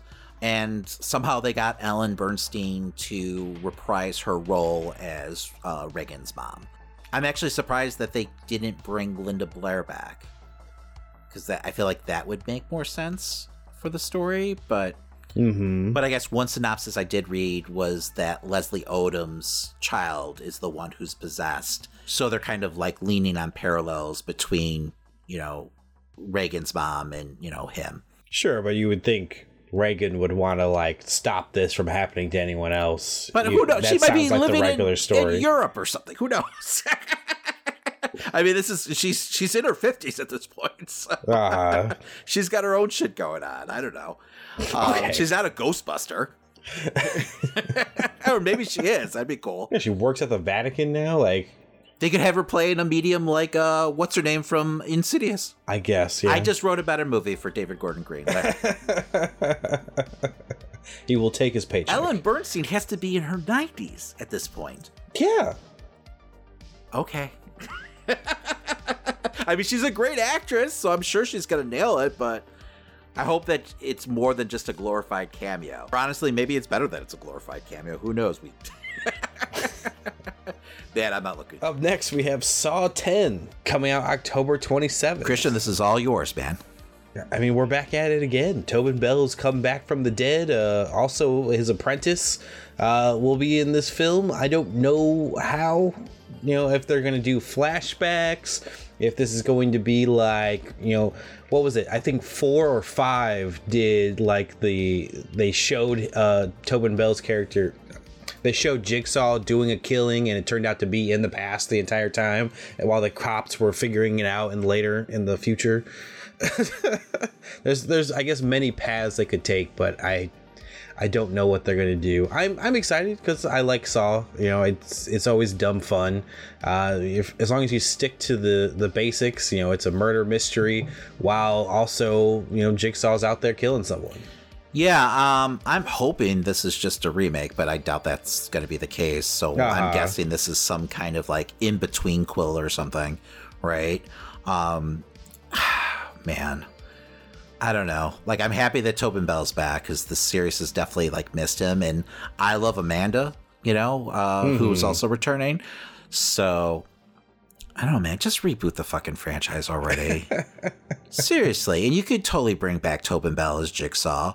And I've said this a million times at this point, but the worst decision they made was killing off Jigsaw. You know, was that part four that they did that? It was three. It was that's th- when he died three. Of, of, cancer. So seven films ago. Like what? Uh-huh. Come on. Let's just start anew. Um, it's such a cool premise for a horror villain. Uh, and I just feel like there's so much left that they could do with this story, but they really just handcuff themselves with that asinine decision. So, mm. you know, like it, this is kind of like The Exorcist for me. I'll still go see it um, regardless. Uh, but I don't know how much I'm really looking forward to it. I kind of put it on the list because I know what a huge Saw fan you are. Yeah, um, you know, there's two movies I always have to see with my mom. It's Saw and fucking Fast and Furious. Uh, it's a weird I, so I thing. prefer this. it's a weird movie to bond over with your mom, Christian. Hey, I, I didn't choose it. All right, that's not my fault. All right, so the next movie on our list is Dune Part Two. Directed by Denis Villeneuve and starring Timothée Chalamet and Zendaya, who should hopefully have more than you know 30 seconds in this film. I forget about that. Um, you know what? I love the first movie, um, and I'm not a Dune guy. Like I never read the books, and I'm not a huge fan of the original Dune film. I saw it probably when I was like seven years old, back in the '80s, and totally fell asleep during it. Um, but you know, for some reason, this movie worked for me. Um, I know it's not everyone's cup of tea. I, I, Chris, right? Like you weren't a huge fan. Oh no, yeah, I, I could live without this. Um, but I thought there was some great world building, and I can't wait to see where the story heads next. Because uh, I honestly have no clue. uh-huh. I mean, one of the things I'm really looking forward to is actually seeing this movie in the theaters because at the time this came out, it was like a day and date release type deal on HBO Max and because of you know the pandemic i chose to watch it you know mm-hmm. on the streaming service. So and like after watching i was like man this is a movie that you really need to experience in the theater. Um it deserves to be experienced in the theater. So um i will definitely be buying a ticket this time out. I mean if there's the you know sometimes movie theaters do a double feature option are you gonna do that no, fuck you that. See the that's first not, one and then the second one. That's like six hours of movie, man. Because uh-huh. I'm sure this is going to be epically long, also. Because the other one was like a good, like almost three hours. So no, I- Yeah. I'm good. I'm good. like maybe if it gets a re a re-release at some point, you know, fine. But yeah, back to back. No, man, I can't sit down. I can't sit that long. Well, up next we got Aquaman and the Lost Kingdom. So, Aquaman and the Lost Kingdom is directed by James Wan and stars Jason Momoa, Amber Heard, and Patrick Wilson. All right, so once again, this movie is solely on the list because of me. Christian hated the first one. I love the shit out of it. Octopus playing the drums and all. Um, you know, this is another situation for DC where the film feels like a bit of a lame duck because it seems like Jason Momoa is going to end up being, you know, the new universe's Lobo, uh, which is just a perfect fucking fit. Um, so this might actually be the last hurrah of kind of that like Snyderverse. Yeah, Um, your your last Christmas gift of the year. yeah, hey man, whatever. it was a good time, man. Ah. you know what though? I'm still curious about like him doing a trench film, trench horror movie. you that got canceled. Um, I know. but you know those those trench monsters were terrified. So like I was all about that spin-off. Um, and that's kind of where like DC was like, "Fuck it, man, just make good movies. We don't care Ah. anymore." Um, but yeah, no. Um, you know, who knows? Maybe if this film is successful, they end up, you know, bringing the trench to the new DC universe. Um, but I doubt it. Right? Um, I just don't know. Like after the Flash film, and by the time this movie comes out, which is the end of the year, like is anyone going to actually care about this movie anymore? Um, you know, but I guess if you're just looking for a fun time and a comic book story, then why not, right? Yeah, I mean, yeah, Black Manta running around. Mhm. That's fun, with his right? big ass helmet. Uh-huh. Um, I totally forgot about that character. I hope he's like the sole like villain. I know Ocean Master's returning, right? But Hmm. but they only really like scratch the surface with that character. So and we know Yahya is a great actor. So I mean, I'd love to see him like choose scenery as Black Manta. I don't know. I guess I just talked myself into you know wanting to see this movie again. So uh, I'm just concerned like that Warner Brothers is going to go bankrupt with some of these movies that are coming out this year since we know that they don't matter anymore.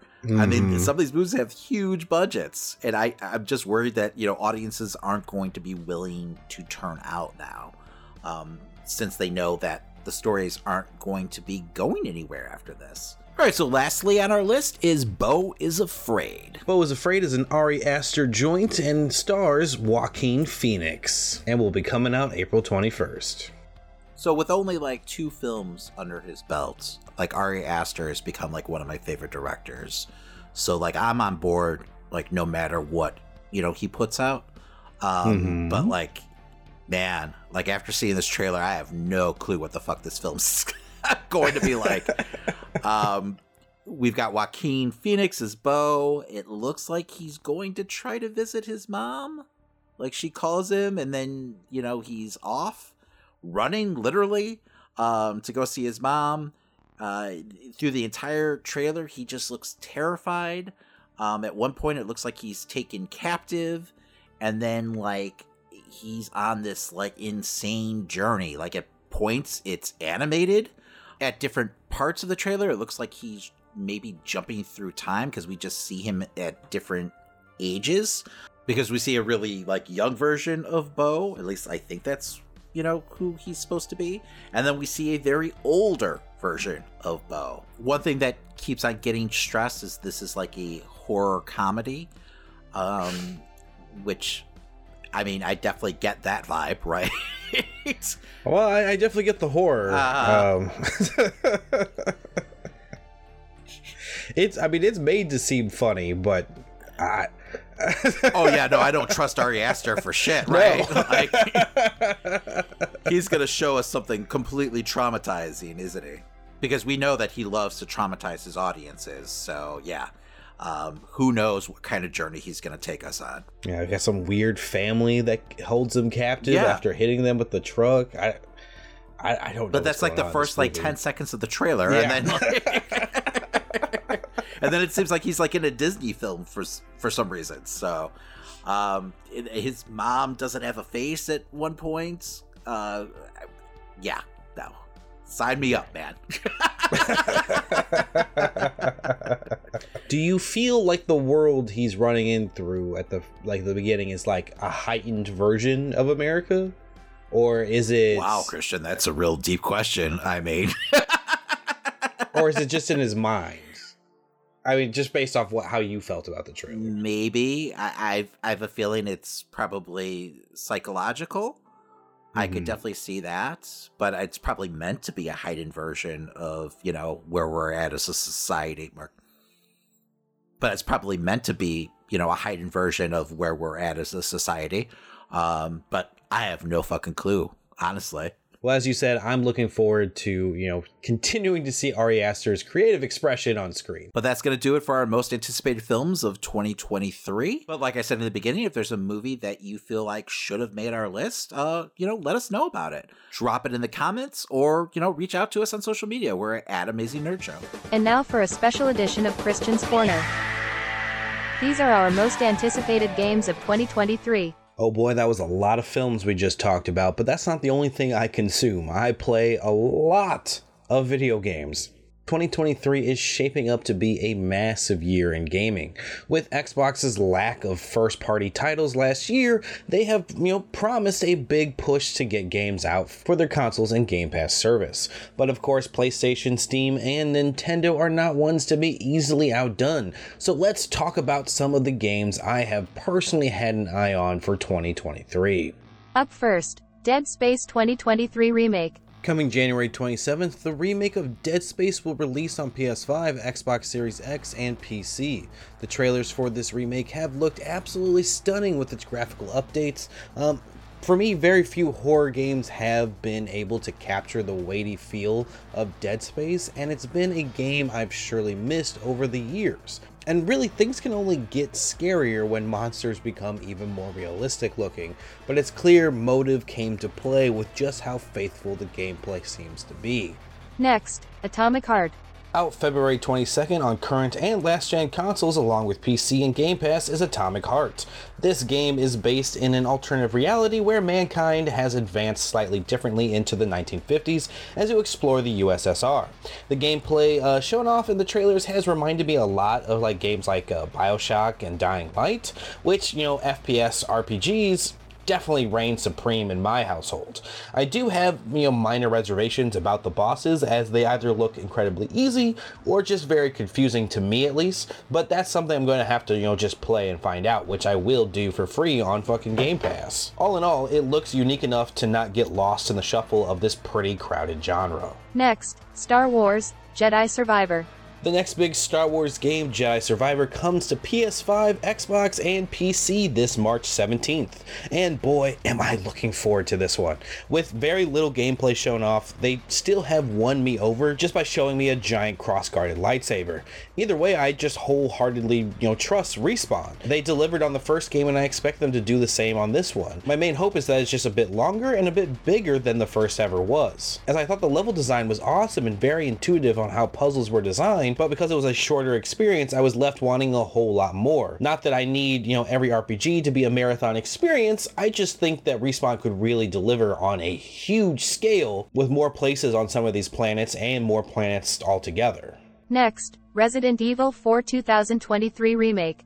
On March 24th, Capcom's next Resident Evil remake makes its way to current and last gen consoles along with PC. Now, while you may think, I've played Resident Evil 4 now like a hundred times on several different editions, but this time it's different, damn it. They've rebuilt it truly from the ground up to match the experience of the last couple remakes that have all been, you know, smash hits for their updated gameplay. And while Resident Evil 4 was revolutionary at its release, I'm happy to explore this story with altered gameplay. Next, Crime Boss, Rocket City. Also coming out in March on the 28th is a new crime game coming to PC and current gen consoles featuring some of the most well-known actors in action crime films from the 80s and 90s, along with Chuck Norris playing himself as a cop in this crime-riddled Miami. You'll play as Travis Baker as you, you know, try to become the king of the criminal underworld by pulling off heists and more. This game really came out of nowhere for me, but I feel like it's coming at the right time to, you know, scratch that GTA itch everyone has lately, you know, because we're all waiting for GTA 6 to finally be announced. But at the same time, this does look good on its own, and I hope will be um, even more experience than what we got out of games like uh, Saints Row this past year. Next, Suicide Squad kills the Justice League. Coming May 26 is Rocksteady's next DC game where you will be hunting down evil mind controlled versions of the Justice League as Harley Quinn, Deadshot, Captain Boomerang, and King Shark as part of Task Force X. Rocksteady did a fantastic job with the Arkham franchise, so I am looking forward to more of that kind of gameplay. Plus, you know, I always love the evil versions of the DC heroes. So while I'm pretty sure it was fun for them to play with the characters from Task Force X, it was probably even more fun designing these evil versions of like Superman and Batman. Which, speaking of which, this will be the last performance for Kevin Conroy as Batman, which you know makes it an even little which makes this game even a little bit more special for me as a Batman the Animated Series fan. This is coming to current gen consoles and PC. Next, Stellar Blade. All right, going forward, now we have all the games that don't actually have a release date just stated yet, but a bunch of news is set to come out either at the end of this month or next month. But one of those games that was shown off last year that really caught my eye for both you know graphics and gameplay design was Stellar Blade. On top of that, I've made it one of my personal goals to play a little bit more JRPGs and Japanese action games in general. But originally, this was called Project Eve for those who might be confused on what Stellar Blade is, and will be a PS5 exclusive that has that kind of, you know, DMC like gameplay that I really, you know, enjoy in a third person action title. Next, Lies of P. Coming to current gen and PC is Lies of P, where you play as Geppetto in a demented Pinocchio inspired Souls game. We've been getting a lot of Souls style games lately, but this one's, you know, steampunk aesthetic and gameplay made it really stand out in the trailers released last year, and I'm, you know, watching for more news on it carefully. I mean, if this comes anywhere close to what we've you know, received from From Software, then it will definitely be a hit this upcoming year. Next, Redfall. Arkane Studios' next big game is Redfall, and it's rumored to be actually coming out, you know, maybe a little bit before summer in May, though we will learn more at the end of this month from Xbox. It's a co-op first-person shooter open world monster hunting game with all the quirky fun gameplay that you've, you know, come to expect from Arkane Studios. After games like Dishonored and Deathloop, I'm definitely looking forward to this one as well. Though the marketing has been pushing more for that co-op angle, you can play it single player. Next, Marvel Spider-Man 2. Currently set for a fall release on the PS5, Marvel's Spider-Man games have been perfect under Insomniac, and exactly what I've been looking for in a superhero game. Next, as we Next, as we saw from the initial teaser, the game plans to explore Venom, which I think will be very interesting here, since there's a bigger like mentor role for Peter in this version of Spider-Man, as I imagine him putting on the black suit in this game would, you know, put a huge wedge between Peter and Miles. I could really see a much darker story coming out of this one. On top of that, it very much seems like, you know, Goblin and Kraven will be involved in this story too. As we did see multiple villains in the first game, they're definitely ramping it up, even more intense characters for our Spider-Man to go up against. So, as a comic book fan and as a gamer, I couldn't be happier. Next, Starfield. Last but not least, you know Starfield was going to have to make my list. Currently planned for next gen and PC, this is Bethesda's next big title. And let's be honest, I'm a slut for Bethesda RPGs. Each time they release a buggy mess of a game with a ton of charm, I just eat it all right up and then play it forever with, you know, all the mod support it gets on PC. So of course, I'm going to be playing a game that they've described as the Han Solo experience. You'll have the You'll have the ability to travel space with hundreds of procedurally crafted planets similar to No Man's Sky, while also getting the Bethesda RPG experience from, you know, home planets they have crafted for their story. And based off of what I just said, I mean, you can imagine the mod potential for a game like this is exponential. Like imagine players being able to build their own worlds in this game. It's something I think could last for a very long time if given the same amount of support that we've seen in games like Skyrim and Fallout. So hopefully they do this game right and don't like piss off their, you know, hordes of gaming fans that Bethesda has. Because I know I've been, you know, let down a couple times over the past few years um, over like my most anticipated games. So I'm trying my hardest not to be, you know, content on the hype train, but this is for sure the one that I'm looking forward to the most. But anyway, with that said, there are still plenty of other games like, you know, Replace, Tekken 8, and a whole lot more that I'm interested in playing. But for now, these are the ones I'm most excited for and plan on streaming on Twitch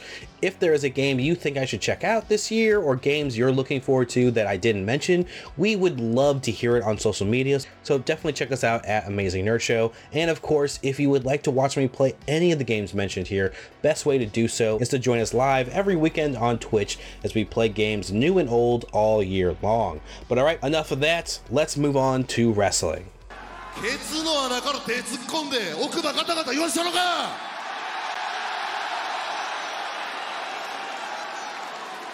Wow. And I thought Danielson was a bad public speaker. Hold on a second. Hold on a second. Buddy, pro tip from the world champion don't listen to these people. Round here, we speak American, okay? But think you can pull that off? American. I said kiss my ass! All right, Christian. So we've got another killer episode of AEW Dynamite to talk uh, this week. Um, just a jam-packed show. Uh, AEW has been on quite a streak of late, uh, just putting out banger after banger after banger. I really want to say like it's a good two months worth of just fantastic shows. Um, even though the ratings don't necessarily reflect that right now, um, I feel like eventually, like they keep on putting this like high quality product out there, the ratings will catch up to it. Mm-hmm. So, um, even though there might be a little, you know, dark cloud of disappointment hovering over this episode, um, which we'll get into, you know, at the appropriate time later on in the episode. but with that being said, like I walked away from this episode still being satisfied. Um, now there is a, you know, 500 pound gorilla named Vince in the room right now. Uh-huh. Uh, and the last Don't acknowledge him, David. he's staring right at me. The last week has been quite the shitstorm. Um, Uh-huh. but like you know, our episode's pretty jam packed this week. So, and this isn't just to plug Patreon. Uh, I, I we're gonna talk that probably in our best and worst of the week episode. Um, you know, so if you want to hear our direct thoughts, you can, you know, check out Patreon. Um, become what is it, a second tier member? Uh, you know, and you get like basically a brand new episode of the Amazing Nerd Show every week, exclusive to Patreon, where we just kind of talk the best and worst of the week in nerdom. So that's something that we'll probably dive a little more into, you know, on Patreon just because of time. But we'll definitely, you know, because it's it, it feels like events are like just like slowly unfolding right now. So I'm Mhm. sure next week we'll probably have more talk to talk about on you know the actual episode, you know the actual podcast. Either way, it's gonna be Damon's number one moment of the week. So fuck you. No, it's not. Um, all I kept on thinking last night was gross. But we're, we'll talk more on the best and worst of the week. Uh, you know, like I said, it's not just a cheap plug, you know, for the Patreon. And it's really, you know, I'm sticking to the goddamn format this week. So okay, it's a long okay. show. there's a there's a lot of movies coming out this this year. Yes. Uh, but anyway, AEW, at least this week's Dynamite was definitely a beacon of hope in the shitstorm called McMahon um, this week. So I feel like this deserves more of our time. Um, so let's go ahead and let's jump into it. Well, anyway, to start off this show, we have Hangman Adam Page defeating Jon Moxley. So this match was everything I could possibly want. Um, you know, from a Moxley Hangman uh, match, especially with the angle that they were working. I thought, I, like, they started perfectly with just you know, you know, not even waiting for the bell to ring and just you know, straight up brawling, um, Yes. hard hitting. Uh, it felt like Page was trying to concuss uh, Moxley. Like that was Uh-huh. kind of the story of the match, as fucked up as that sounds. Um, I like it when Page has that edge. Um, but I don't know, man. This like was just so well worked. I mean, it's insane to think that Page has been on the shelf for as long as he has been, like just like a, a couple of months. Um, and like there was no fucking ring rust on that dude. Um, No. you know, so I I guess I shouldn't be surprised, but I mean, once again, it goes back to what we were talking about last week when we are talking about like the best wrestlers of the year, you know, our favorite wrestlers of the year. You know, Page is just so underappreciated. Um, you know, I mean, obviously Mox gets all the praise and everything. I mean, he Uh-huh. was our, you know, top pick for wrestler of the year. Um, so I mean, the way they worked this match, and you know, of course, you know, Page went over. Um, you know, Moxley seemed to be concussed afterwards, you know, storyline wise. So I'm wondering if Moxley will end up taking time off. Um, which we know that he is, had a long overdue vacation planned for a while. So maybe that will be the case. Um, maybe this is like his storyline out. Um, I will say, like, I was a little disappointed with Page's reaction after the match. I understand like his gimmick is like the, you know, millennial cowboy and everything like that and he's very much in touch with his feelings and everything, you know, but I don't know, like I'm I'm kind of over that. It feels like it feels like something he leans into in every big match, you know, uh, that he ends up having, like every like spotlight program. Yeah, you know, it's, it's that- his character arc. but where's it going? I don't know. Because he did it with the box. He did it with, you know, and I understand like he's feeling remorseful because he was, you know, he obviously got concussed, so he understands what Moxley's going Mhm. through. But I want to see an edge to Page now. Like I, I need a new chapter in this book, you know, because I feel like we're just retelling the same story over and over again with him. You know, like this reluctant warrior, and I don't know, Mhm. like where is this going? When's he gonna get over this? Because we have seen him like kind of tease like going too far in other you know programs that he's worked where like he's almost like you know used a chair you know to win a match or you know um you know use a weapon of some sort um i mean part of me was actually almost hoping to see him attack moxley after the Ah. like it'd make like no sense for the character really but just to like see this like okay we're turning in a new leaf like this character's progressing you know like maybe he's gonna go down this like darker path and everything you know because fuck moxley like he's been a complete jerk i mean I he's guess- week after week he's punching a guy who's not medically cleared you know to Uh-huh. wrestle in the head over and over again so like fuck him. Like he doesn't owe anything to him. Like he doesn't need to feel sympathetic towards Moxley. And Moxley wouldn't want that.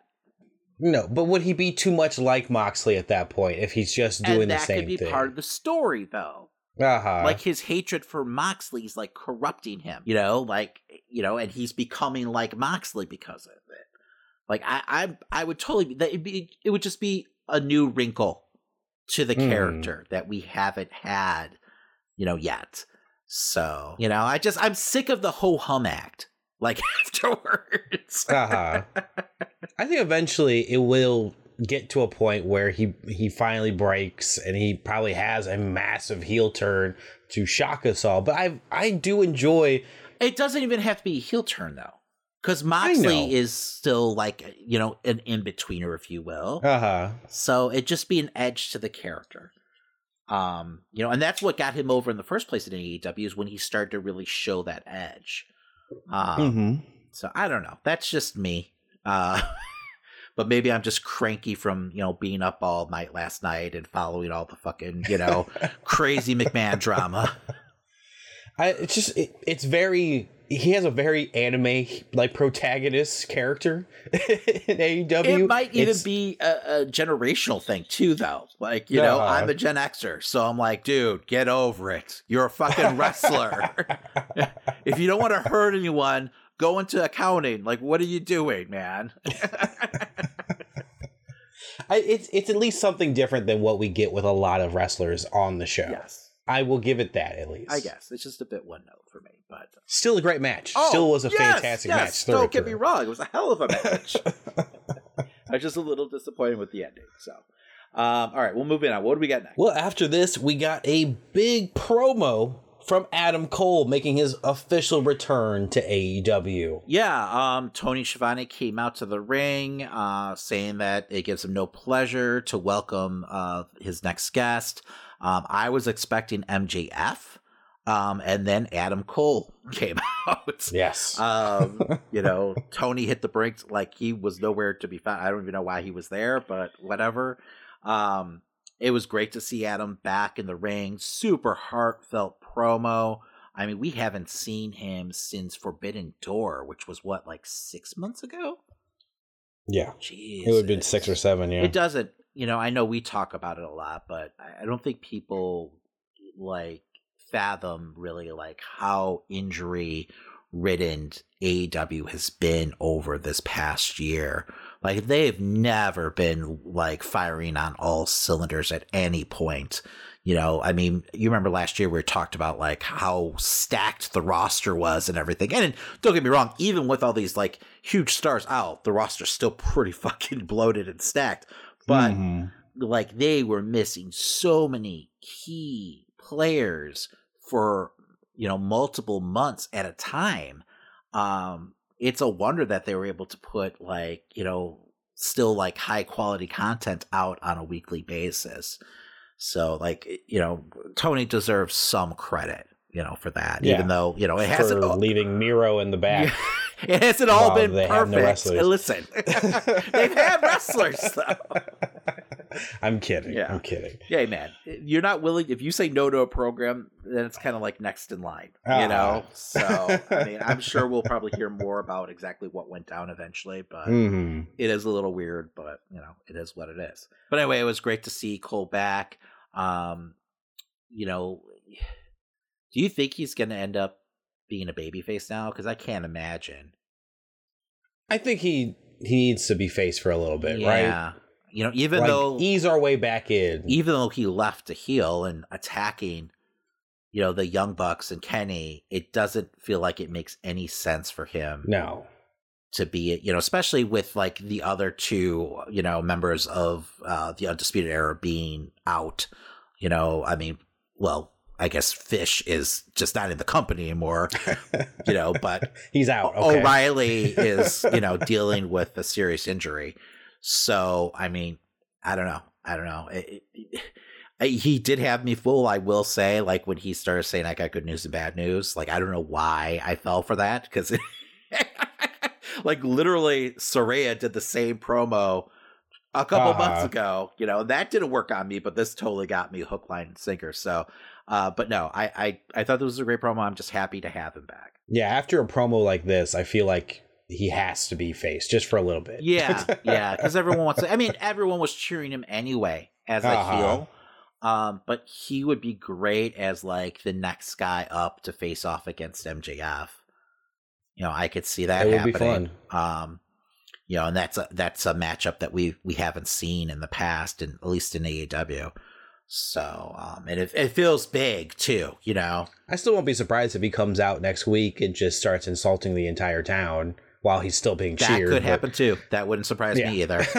because it hasn't stopped him in the past. Like I said, like he's one of the Uh-huh. most over guys in the company, but he still works, you know, heel, um, and he's fantastic at it. So, um, but yeah, Um, after this, we found out that the acclaimed and Daddy Ass are going to be added to the Walk of Fame. They're going to be receiving some stars, uh, which I, I was completely surprised by, but sure. yeah, I don't think that's really happening. I think it's just. Oh, bit. okay, okay. I think you have to have a, you know, be a little longer in the entertainment business to earn yourself a star on the Walk of Fame. So, like, if Bryan Danielson doesn't have one, I don't think the acclaimed is getting one. So, Okay. so we'll see. That's supposed to take place on Rampage, though. Uh, after that, um, officially, Jungle Hook defeated Big Bill and Lee Moriarty. This was another match where you know it was everything that you'd want it to be. Um, You know, Mhm. we got the big spot with Hook. You know, throwing Big Bill. Um, I'm hoping we get like some kind of one-on-one matchup. Um, and if that is the case, I actually want to see Big Bill go over because I feel like it like Hook won't lose anything in losing to Big Bill. You know, like you could have a program there. Like Hook does eventually need to lose. Like he's also Mhm. undefeated, like Jade. Um, you know, he he hasn't had nearly as many matches, but still, um, I think you could have a program where it's like, you know, David and Goliath and, you know, Bill ends up beating Hook, but then, you know, Hook eventually overcomes, you know, in the feud. Um, you know, so and like you've got Big Bill in this I can't believe I can't I can't believe I have to call him Big Bill. but you have him in the company. Let's see him wrestle.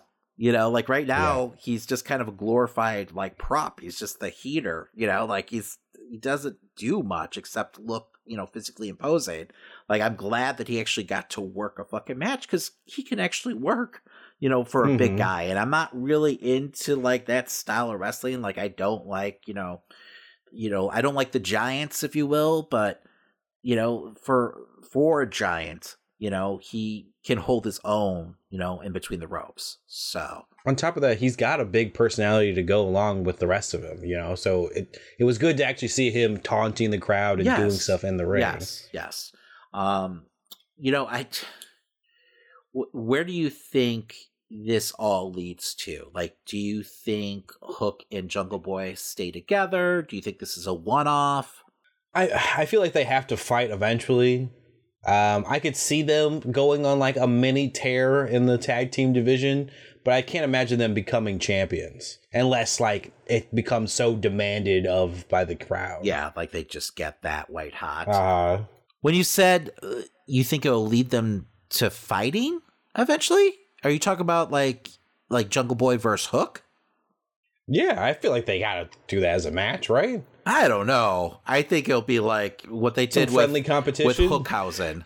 I think they'll part and go their separate Okay. ways. I mean, maybe I don't know though. Like I, I it's kind of going against the grain there, you know. Um, so I, I don't know. I don't know. I don't know what you get out of that program. Either way, I I definitely felt like Hook was at his best in this match. Like I, I think this was one of his best performances. I agree, and you know that ring. says a lot because he hasn't had that many tag matches. Mhm. So, um, you know, I like seeing him really evolve too as a wrestler. Um, you know, his selling's still not the best, but it's definitely improved. So, um, yeah, no, yeah, solid match. Uh, backstage, we had an interview with Orange Cassidy and the uh, Golden Globe uh, winner Paul Walter Hauser. Uh, recently won for Black Bird, a limited series. Um, apparently, he wants to show off his Golden Globe, but he's going to wait till Rampage. He also had some questions for Orange Cassidy when he asked uh, if he's still friends with the best friends. Yes, and the best friends showed up uh, wearing the tie dye tracksuits again, which I guess is supposed to be symbolic of like everything being kosher. Um, okay. you know, there was, uh, you know, Cassidy had a match against Trent. Um, you know, Cassidy went over, but uh, Penelope Ford interfered. So just it seemed like it left a really bad taste in Trent's mouth. So he walked away pretty angrily along with Chuck. Then uh, the last couple times we saw Orange, uh, he was without the best friends. Um, the best friends did eventually make a save for him on Mhm. Rampage this past week, and or actually it was Battle of the Belts, I believe. Um, yeah, he was going up against Kip, um, which was actually a really good match. So Battle of the Belts and Rampage this past week were really great shows. So if you haven't seen those, definitely check those out. Um, but yeah, so it, it seems like they're back on the same page because I have no idea where they would go with that storyline because no one wants to see the best friends break up, right? Um, no, but I wasn't hundred percent buying them being all one hundred percent, you know, friends. right yeah, now. there's a little tension there still, but Ah. I, I'm sure. I, I can't imagine, you know, the best friends turning on Orange Cassidy, but who knows? it could happen. And of course, Danhausen got them to crack up right as they were Yes, yes. panning away. Every one of the segments are so awkward, but just Uh-huh. amazing. So After this, we had another backstage moment with Renee. Um, she was pretty much just hyping up the best of seven series as she was trying to get an interview with the elite, but they wouldn't let her in the room. I didn't even see this happen. It, it was literally 30 seconds. Okay. It's, it was easy to miss. I must have blinked or something. Uh, this was followed up by um, Takeshita making his way to the ring and then being interrupted by MJF right before Bryan Danielson could make an arrival. I personally am never a big fan when they kind of like walk that line of doing that old school like racial heat stuff, if you will. Um, but like for MJF as a character, it, it, it makes sense. It just feels like I don't know. As a heel, I I, kind of expect more from his promos and everything. Um, like it never crossed the line. He didn't go like too far over the line at least. Like he wasn't Dan Lambert out there or anything. But I just I, I feel like he's more clever than that. I mean, I will say he was definitely playing like that classic, you know, idiotic heel, like when he said, "We speak American" around here Uh-huh. and shit like that. And then when like Takeshita like tells him off, like he got all like bug eyed and like, like how dare you? Um, so like I enjoyed that aspect of it, you know, at least. Um, but yeah, I don't know. I, I always just expect so much out of MJF. So when he has one that doesn't necessarily like, you know, you know, check all those boxes, I, I'm always a little disappointed. I don't know. It, it felt like a weird moment of just MJF was filling for time as as Bryan Danielson got ready for his match. Yeah. because then he starts going into the crowd and going after all the celebrity I- endorsements. I do love. Yes, yes, he did. He we did. I forgot about that. But didn't he call uh, Freddie Prinze Jr. Scooby Doo douche or something like that? Scooby Dooby douchebag. Yes, that was amazing. Yes. I thought that was great. Um, I Ah. also love MJF, the chicken shit heel. Like just him, like, like it. running as fast as he humanly can, like up the ramp to get away from Brian. I love that shit. He did that a couple times almost- with Punk, where he just Uh-huh. takes up and he's like just all of a sudden on top of the arena, like sprinting up those practically stairs. Benny Hill style, like- yes, like arms pumping. Like I love that shit. That's amazing. So I love that he's not afraid to not be the cool heel. Like you know, he Hmm. wants to be that dastardly, cowardly heel that you want to see. You know, get his ass kicked every night, and that's you know why he's so fantastic at what he does. So, but like with this, you know, back and forth with Takeshita, I don't know. I just expected a little something more, you know, that it, it felt like it was scripted by like Vince, if you will. Well, I mean, if he really is going after that contract, he knows Vince is back, baby. Like, oh, this is good shit. well, speaking of good shit, we had Bryan Danielson defeating Takeshita in a fantastic match here.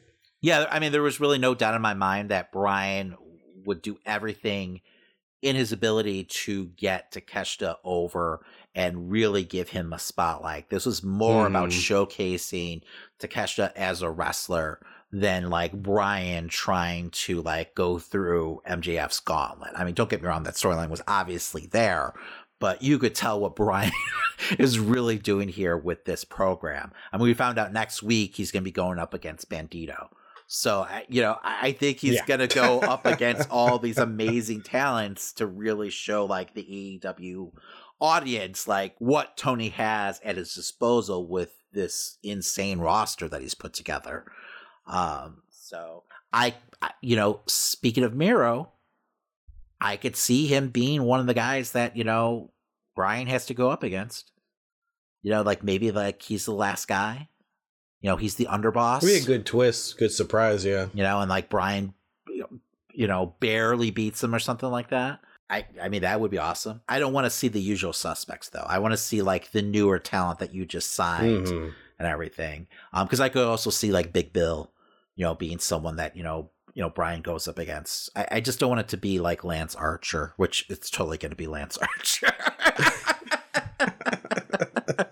I just feel like Lance always comes in and has to fill in like this role. Uh-huh. know? I feel like he has for MJF. Yes, yes, yes. No, yeah, you're, you might be right. Um, so we've just seen that so many times, you know, in the past that I'm just over that. You know, like I, I want to see Lance wrestle. Don't get me wrong, but I don't know. I don't know. Um, Oh, maybe it'll end with Suzuki or something. yeah, who knows? Ugh. Who knows? So, uh, but yeah, no, I, I, I thought this was an amazing match. Uh, I think by the end of the year, Takeshita is going to be like a main event caliber wrestler in the company. I mean, he already has the talent to do that. Don't get me wrong, Mhm. but I think he's going to be a featured main event player. Like they're really starting to build him up. Like he's having just amazing match after amazing match after amazing match. It's only a matter of time before he goes on a huge tear and starts like, you know, getting a win streak going. So, because right now he's just falling short match after match, you know, against AEW's top talent. It's always against AEW's top talent, though. So I think he's going to get that big win in the future. Um, you know, they're Mhm. teasing this whole storyline with him and Don Callis. I don't know where that's going. I don't know if it's going to be a case of like Callis like getting involved with him and like getting his like first win, you know, helping him get his first win.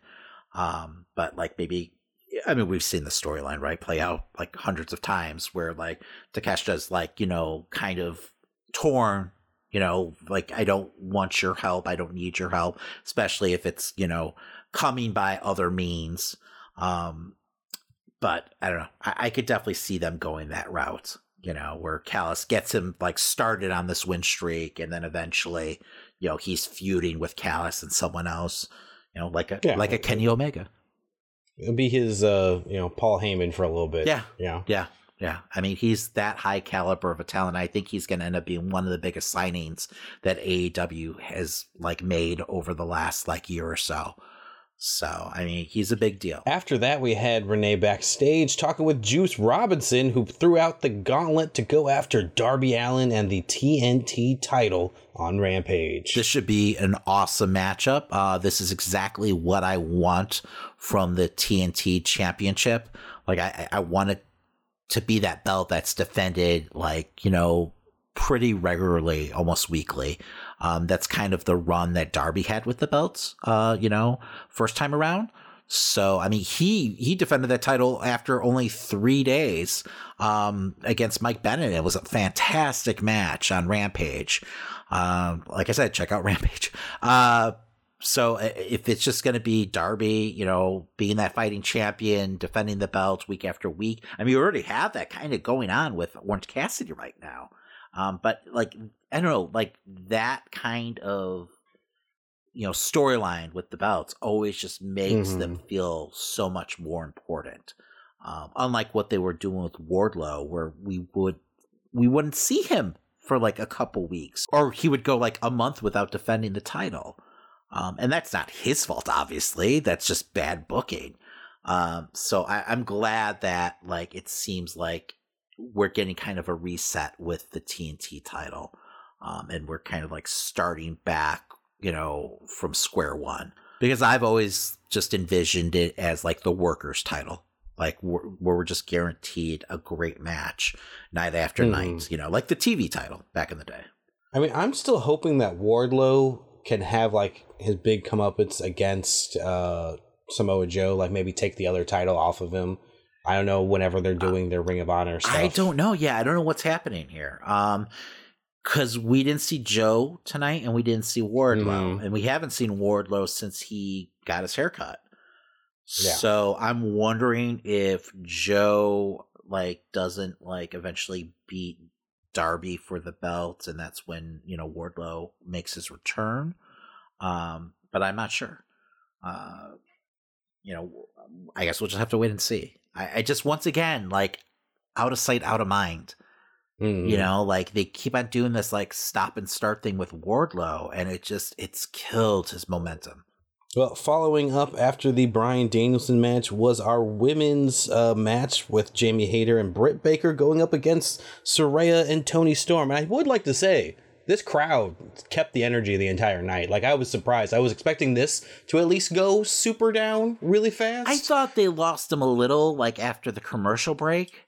Like when they came back from the commercial break, the crowd was like sitting on their hands. It felt like, but they eventually won them back Mhm. at the end. So, um, so I mean this this was kind of the dark cloud that I was alluding to. Uh, you know, when we started Uh-huh. the recap. Uh, we both know everyone was expecting a Mercedes sighting of some sort. Um, you know, it's been it, it feels like it's been teased for weeks.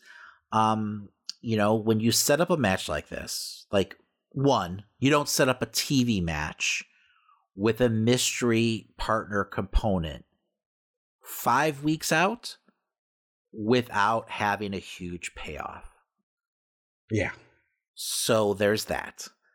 Um I, like it's to the point that it feels so egregious that I I have to believe something went down behind the scenes where they were expecting to be able to sign Mercedes So that's why they set up the match in the first place. And then it like all fell through last minute. You know, that's pure conjecture. That's pure speculation. Because otherwise, I don't know why you book this whole program the way you did. Like, you have to manage expectations um, a lot better than this. like, once you hear the entire internet, the entire wrestling internet buzzing about, you know, this match four weeks out, about AEW possibly signing Mercedes, you need to get out in front of it as soon as possible. Now, it felt like there was a lot of like stop and start with like you know this match like where like they went like a couple weeks without talking about it. Now i will say in the beginning at least they weren't beating us over the head with it. They weren't like dropping tons of hints every week. Um to the point where i was like okay well maybe they figured out you know what the buzz was and they were trying to walk it back a little. But that's when you have to like jump out in front of it and like mm-hmm. go to your wrestling journalists and you know say hey listen we'd love to have mercedes but that's not what's happening here. You know leak that to who needs to know. Because otherwise it, it definitely feels like you're trying to mislead your audience right and i was trying to rationalize it in my head because it did feel like they just kind of dropped it and they weren't talking about it like you know afterwards after they like set up this match and everything. Um and you know maybe part of it was because like you know mercedes technically was still under contract so they didn't want any like tampering you know claims up against them. Um so i could see that. Uh but then like once january 1st hit they started to kind of like give us those teases again and then you had what went down last week where we just had a couple weird segments. The first segment with Britt and uh, Jamie, it definitely felt like they were teasing Sasha, you know, Mercedes. Because, like, Britt says the boss line and winks yep. at the camera. now, at that point, Mercedes had showed up on New Japan TV. So you know what you're doing there. Um, and if you don't have her like you know booked to show up, uh, you know this week, then what are you doing? You know, uh, uh, you know, other than like purposely misleading your audience. Um, right afterwards, you know, or later on later on the show, you have the segment with you know uh, Saraya and uh, Toni and uh, Shida that was weird and awkward at best. Um, with you know Saraya just matter of factly naming Toni as her partner, um, and you had you know Shida sitting there acting you know confused and upset, which yes, you named you know Saraya's partner, but at the same time you started a storyline where a lot of people you know being, you know, wrestling fans started maybe seeing things that weren't necessarily there because like right away like I, we talked about it, was like oh yeah Shida's absolutely jumping Toni you know oh, before yeah. the match and taking her out and that's when you know uh, Mercedes is going to come out or you know maybe even after the match maybe New Japan has something you know in the deal where she has to wrestle her first match you know after her contract with WWE with New Japan. So maybe it's a case of Mercedes making a save at, you know, the end of the tag match uh-huh. this week. None of that happened. None of that happened. And I just, I don't know. I have to go against my nature here and just be an optimist and believe that Tony had to, you know, to think that he was going to be able to sign Mercedes that they were still in talks to the very last minute and just fell through. Because you you can't have Britt go on national TV and you know say that boss line and not think that you know your your fan base is going to start anticipating Mercedes showing mm-hmm. up on mm-hmm. your you know TV. Um, even with you know the whole weird you know Toni segment you know with Saraya, like it just what are you doing? It's it, you know unless and I hate to say it like unless it was a case of like well I want to get these eyes on my you know show no matter what, which is just incredibly narrow sighted. But why can't I like imagine someone like sp- spooning that to him? Like, hey, this you know, it's gonna get attention no matter what, so might as well just keep it out there. No, I, I would agree with you. It's just he doesn't have a history of that. Like he's been burned by high expectations in the past. Mm-hmm. So I would think that he would do his best to kind of like back away from that kind of situation. I mean, because we've seen him, you know, promise something big and then have it completely underwhelm, you know, his fan base. Uh, you know, look at the Christian Cage situation. You know, he was super excited for it. You know, you know, uh. fans were insane. You know, during that, like they were, like people were talking The Rock. People were talking like, like slow the fuck down, people. Um, you know, so then when Christian came out and debuted, people were kind of let down, which is ridiculous. Um, so I, I would just think he would shy away from that. You know, um, because you don't want to burn your audience. Mm-hmm. You know, you don't want to have it a case where they just don't trust you anymore as a promoter. Um, you want like you know there to be a huge payoff, uh, and if you you know set up a tag match four weeks out with a mystery partner component, you better pay it off in some kind of like big fashion. And this just wasn't it. You know, great match, hard hitting match. I thought Saraya did a great job. Um, she felt a lot more comfortable in the ring um, compared to her return match at the pay per view.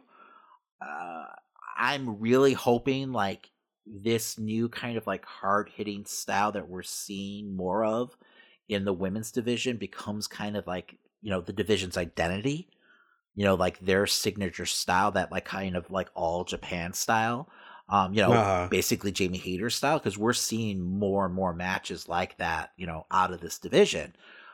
Jamie hits yes, hard. And but so do all the other women. Like they can wrestle this style, and that could, you know, separate them from other women's divisions, you know, on other channels. So, uh, you know, I, I want more of this because we're seeing a lot more matches like, you know, this now. Um, and I, I don't think it's just a case of you know, Hayter because Toni also wrestles this kind of style too. Um, so, you know, knock on wood, like they've kind of found their identity now. Um, and we can see more of this style of match. Because, I mean, the women's matches, they really have not been disappointing of late. Um, mm-hmm. You know, they've been really, you know, highlights on the show uh, recently. And I feel like that all started with Toni's run as interim, you know, champion. But at the end of the day, like when the match was over and there was no Mercedes, it's hard not to feel a little let down. And just kind of, I don't know, befuddled that, you know, like, like, that Tony would put himself in this situation. This is a hmm. self inflicted mm. wound. Like, this was t- like, once you realize you're not getting Mercedes, you go to the Dave Meltzers, you go to the Sean Ross Sapps, and you say she's not coming. You know, like get that out to your fans. Or you I mean, he does bust it open every fucking week on Wednesdays. You know, you you know, you tell whoever, like, hey, ask me about Mercedes, so you could come out and, you know, give a company a line. We'd love to have her. She right now is not under AEW contract, but who knows, you know, maybe something in the future. But right now, you know, don't expect her, you know, on tonight's show. You know, get out in front of it. You know, you could have done this weeks ago. That's why I have to believe they were in talks, you know, and it just fell through. I mean, it makes sense when you think of it that way. Because I, I even knowing that she's not going to be a part of this, why not have an even bigger like exclamation point at the end of this match? You, you know, you really define that she does a heel, and you have people talking about that or something Yes, like that. You, You, know? change the narrative the best you can. I think people would Mhm. still be disappointed, but you do something to shape the narrative and, you know, you leave them on the high point uh, storyline wise. You know, you don't do the whole like, is this an accident thing? Or, you know, did Shida mean to throw, you know, her kendo stick to Britt? So, I mean, that it's like, I don't want to see another like two month long storyline you know, with someone eventually turning heel. Like, let's just get on with it. Like, give me, I mean, give fuck, me heel all- Shida now. You know, Uh, I mean, fuck, they were all still like in the same color scheme. I was like, this would be crazy Yes, if she just got up there with she's them. wearing the red, right? So that just Yeah. made fucking sense. I noticed that too.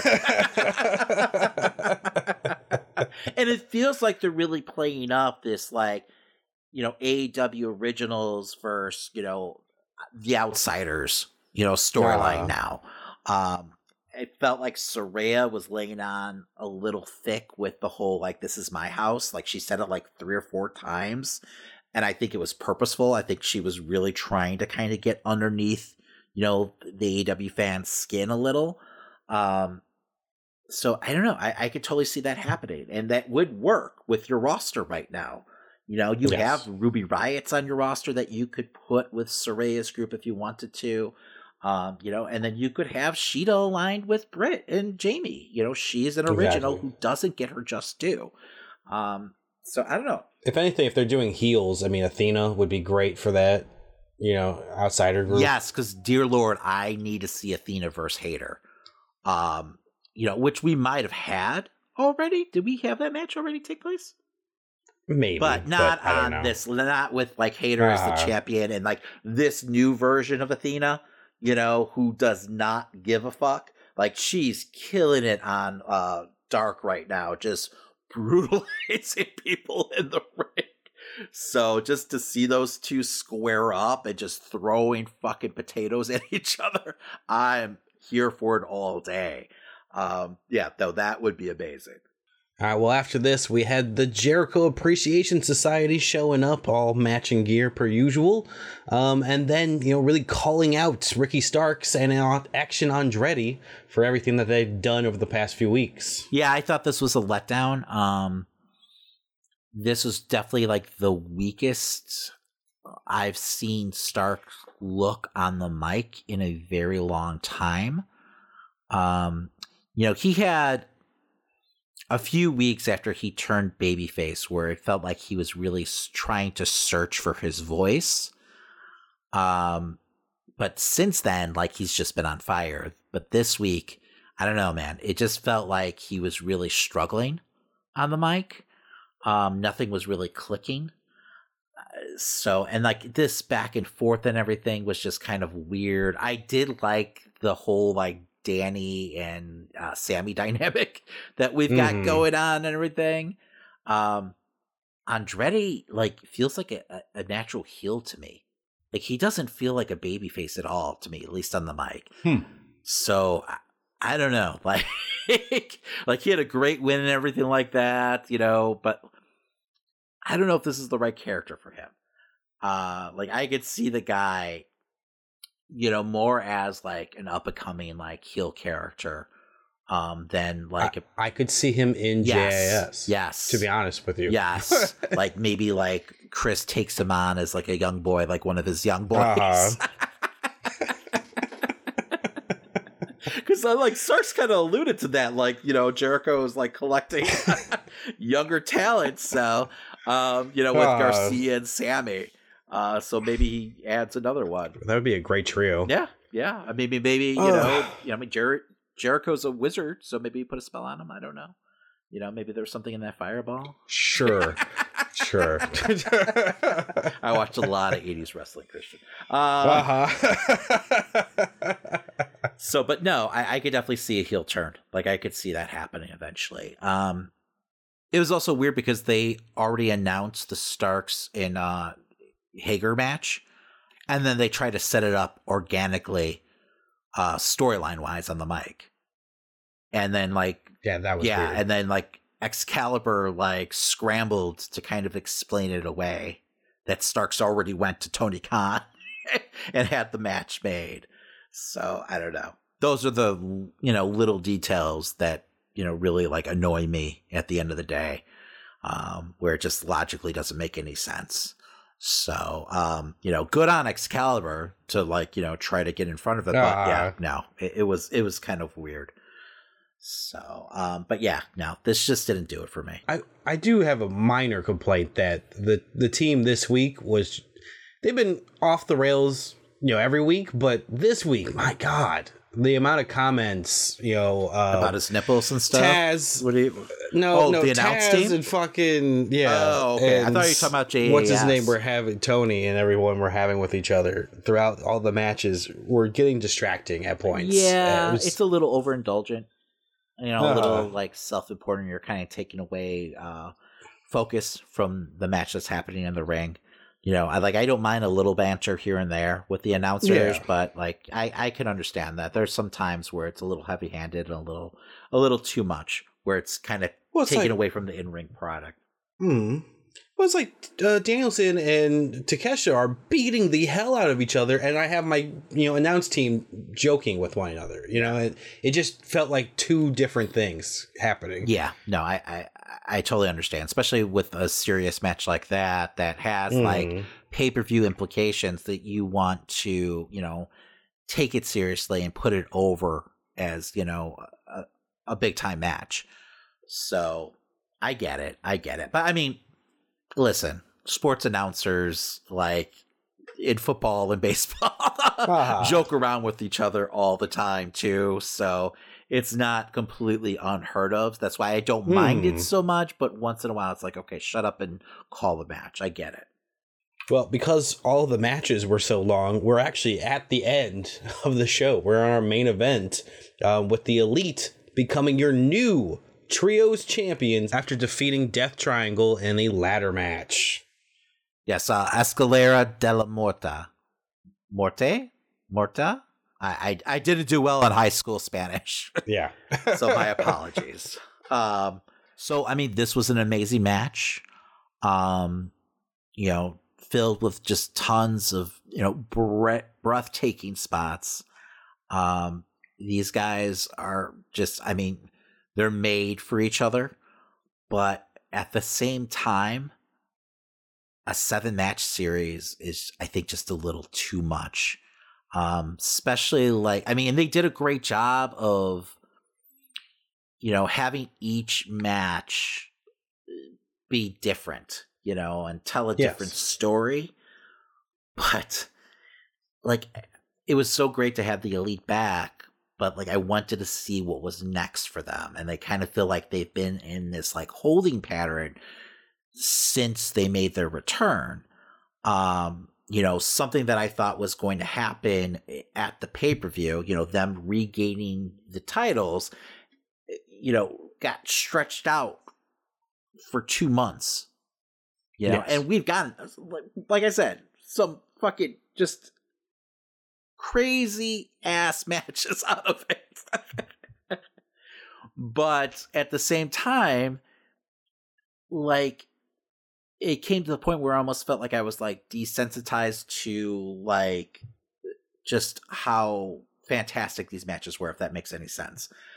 Um, because we're seeing them. much of a good yes, thing, We're know? seeing it week after week. Um, so I'm glad that we're moving on and we can see where we're going next now with the elite. Um, because like we haven't really heard them on the mic. Like I want to see where we're going storyline wise. I mean, especially now that we have Adam Cole back. Uh, we left with you know, you know, at, you know, before they got suspended, we had you know the match between the Dark Order and the Elite, you know, for the trios titles, and you know there was the Hangman Page element in there. Like, are we going to get that reunion now? You know, with Hangman. Mhm. Um, and at the same time, like if Adam Cole's a babyface, you know, do they forgive him and bring him back into the fold? Um, you know, will we actually have the elite, you know, whole again? Um, I mean, obviously not because Cody's not there, but regardless, that would be the elite operating at its most complete, if you will. Um, so I mean, there's just so many different directions they can, you know, go in now. Mhm. And I was just, I don't know, like I found myself just wanting to like move past this series. I think after like week five, they kind of start to lose me a little. Well, where I get disappointed is I was hoping that while all this was going on, while they're having this like big thing of seven, we were going to be continuing to build the world of trios outside of it so that we knew maybe by the end of this who's probably going to be the next Well- big contender which where we had some moments with house of black i don't know if there's more stuff going on rampage the last there's few been weeks but- there's been uh, there's there's been trios matches on Rampage. There's been trios matches Okay. on Dark and stuff like that. They just haven't been having trios matches on Dynamite. So so I understand like if you're not watching those programs where it would definitely feel like that, you know, like there hasn't been enough emphasis on the trios division. But those matches have Well- been taking place. Um you know, but highlight them a little. Um yeah exactly i was going to say they don't mention it I at all during these matches I think they're probably headed in the direction of uh, House of Black and uh, you know uh, the Elite. Um, the House of Black gave a warning to Brandon Cutler at one point on Rampage uh, during one of their beatdowns. Um, they just came out and destroyed everyone in the ring, like two different groups. Um, but then I think like they were in this like mini program with Kingston, but then Kingston like missed. I think there was some kind of like travel issues or something like that. So Mm. that kind of got like pushed back a little. So I think they need to finish up their storyline with Kingston before they can move on to you know the elite. That's all speculation. Or do we pivot to Adam Cole and you know go back to the storyline that we started uh, before Cole went on the shelf?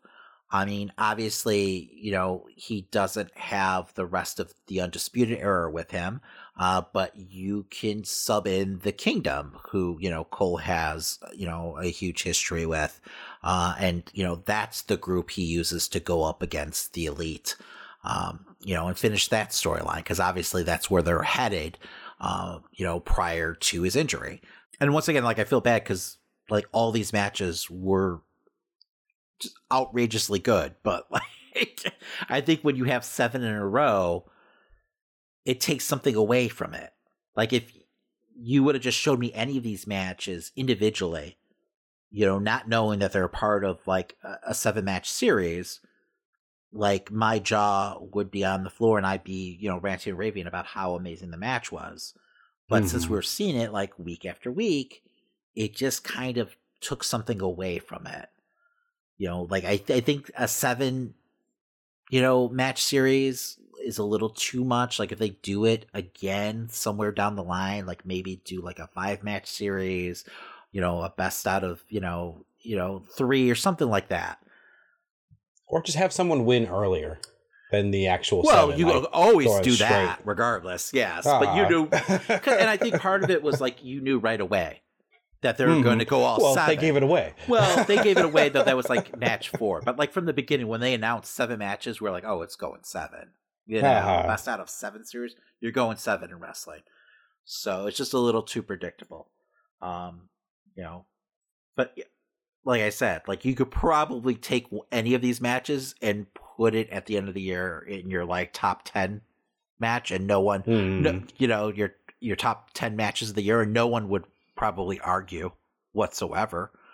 Um, but I don't know. I'm just I'm just kind of over it, honestly. That's crazy to say. But all right, that does it for this week's episode of Dynamite. Make sure to join us next week for some more. Plus, you can check us out on Patreon and catch our talk about whatever Vince has been doing. Well, that does it for this week. As a friendly reminder, make sure to follow us on your favorite podcast platform. And while you're there, leave a five star review. It really helps new listeners to find the podcast and for us to continue to grow. Also, if you like the stories from this week's episode and want to keep up to date with the show, follow us on social media at Amazing Nerd Show or stop by theamazingnerdshow.com. And hey, to support the show further and get additional weekly content, you can subscribe to us now on Patreon. Just follow the link in the show show notes. Also, if you want to rep some Nerd Show swag, you can head over to teepublic.com to find t shirts, hoodies, stickers, and more. And if you post what you bought and tag us on social media, we'll send you some additional Nerd Show swag as long as you live in the United States. All right, make sure to join us next week as we talk all the latest news and rumors in nerd culture and whatever's going on in the world of wrestling. My name's Christian. And my name's David. And that was The Amazing Nerd Show.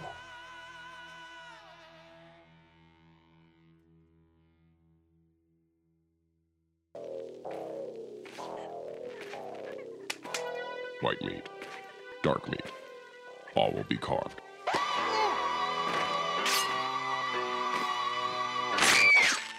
Thanksgiving.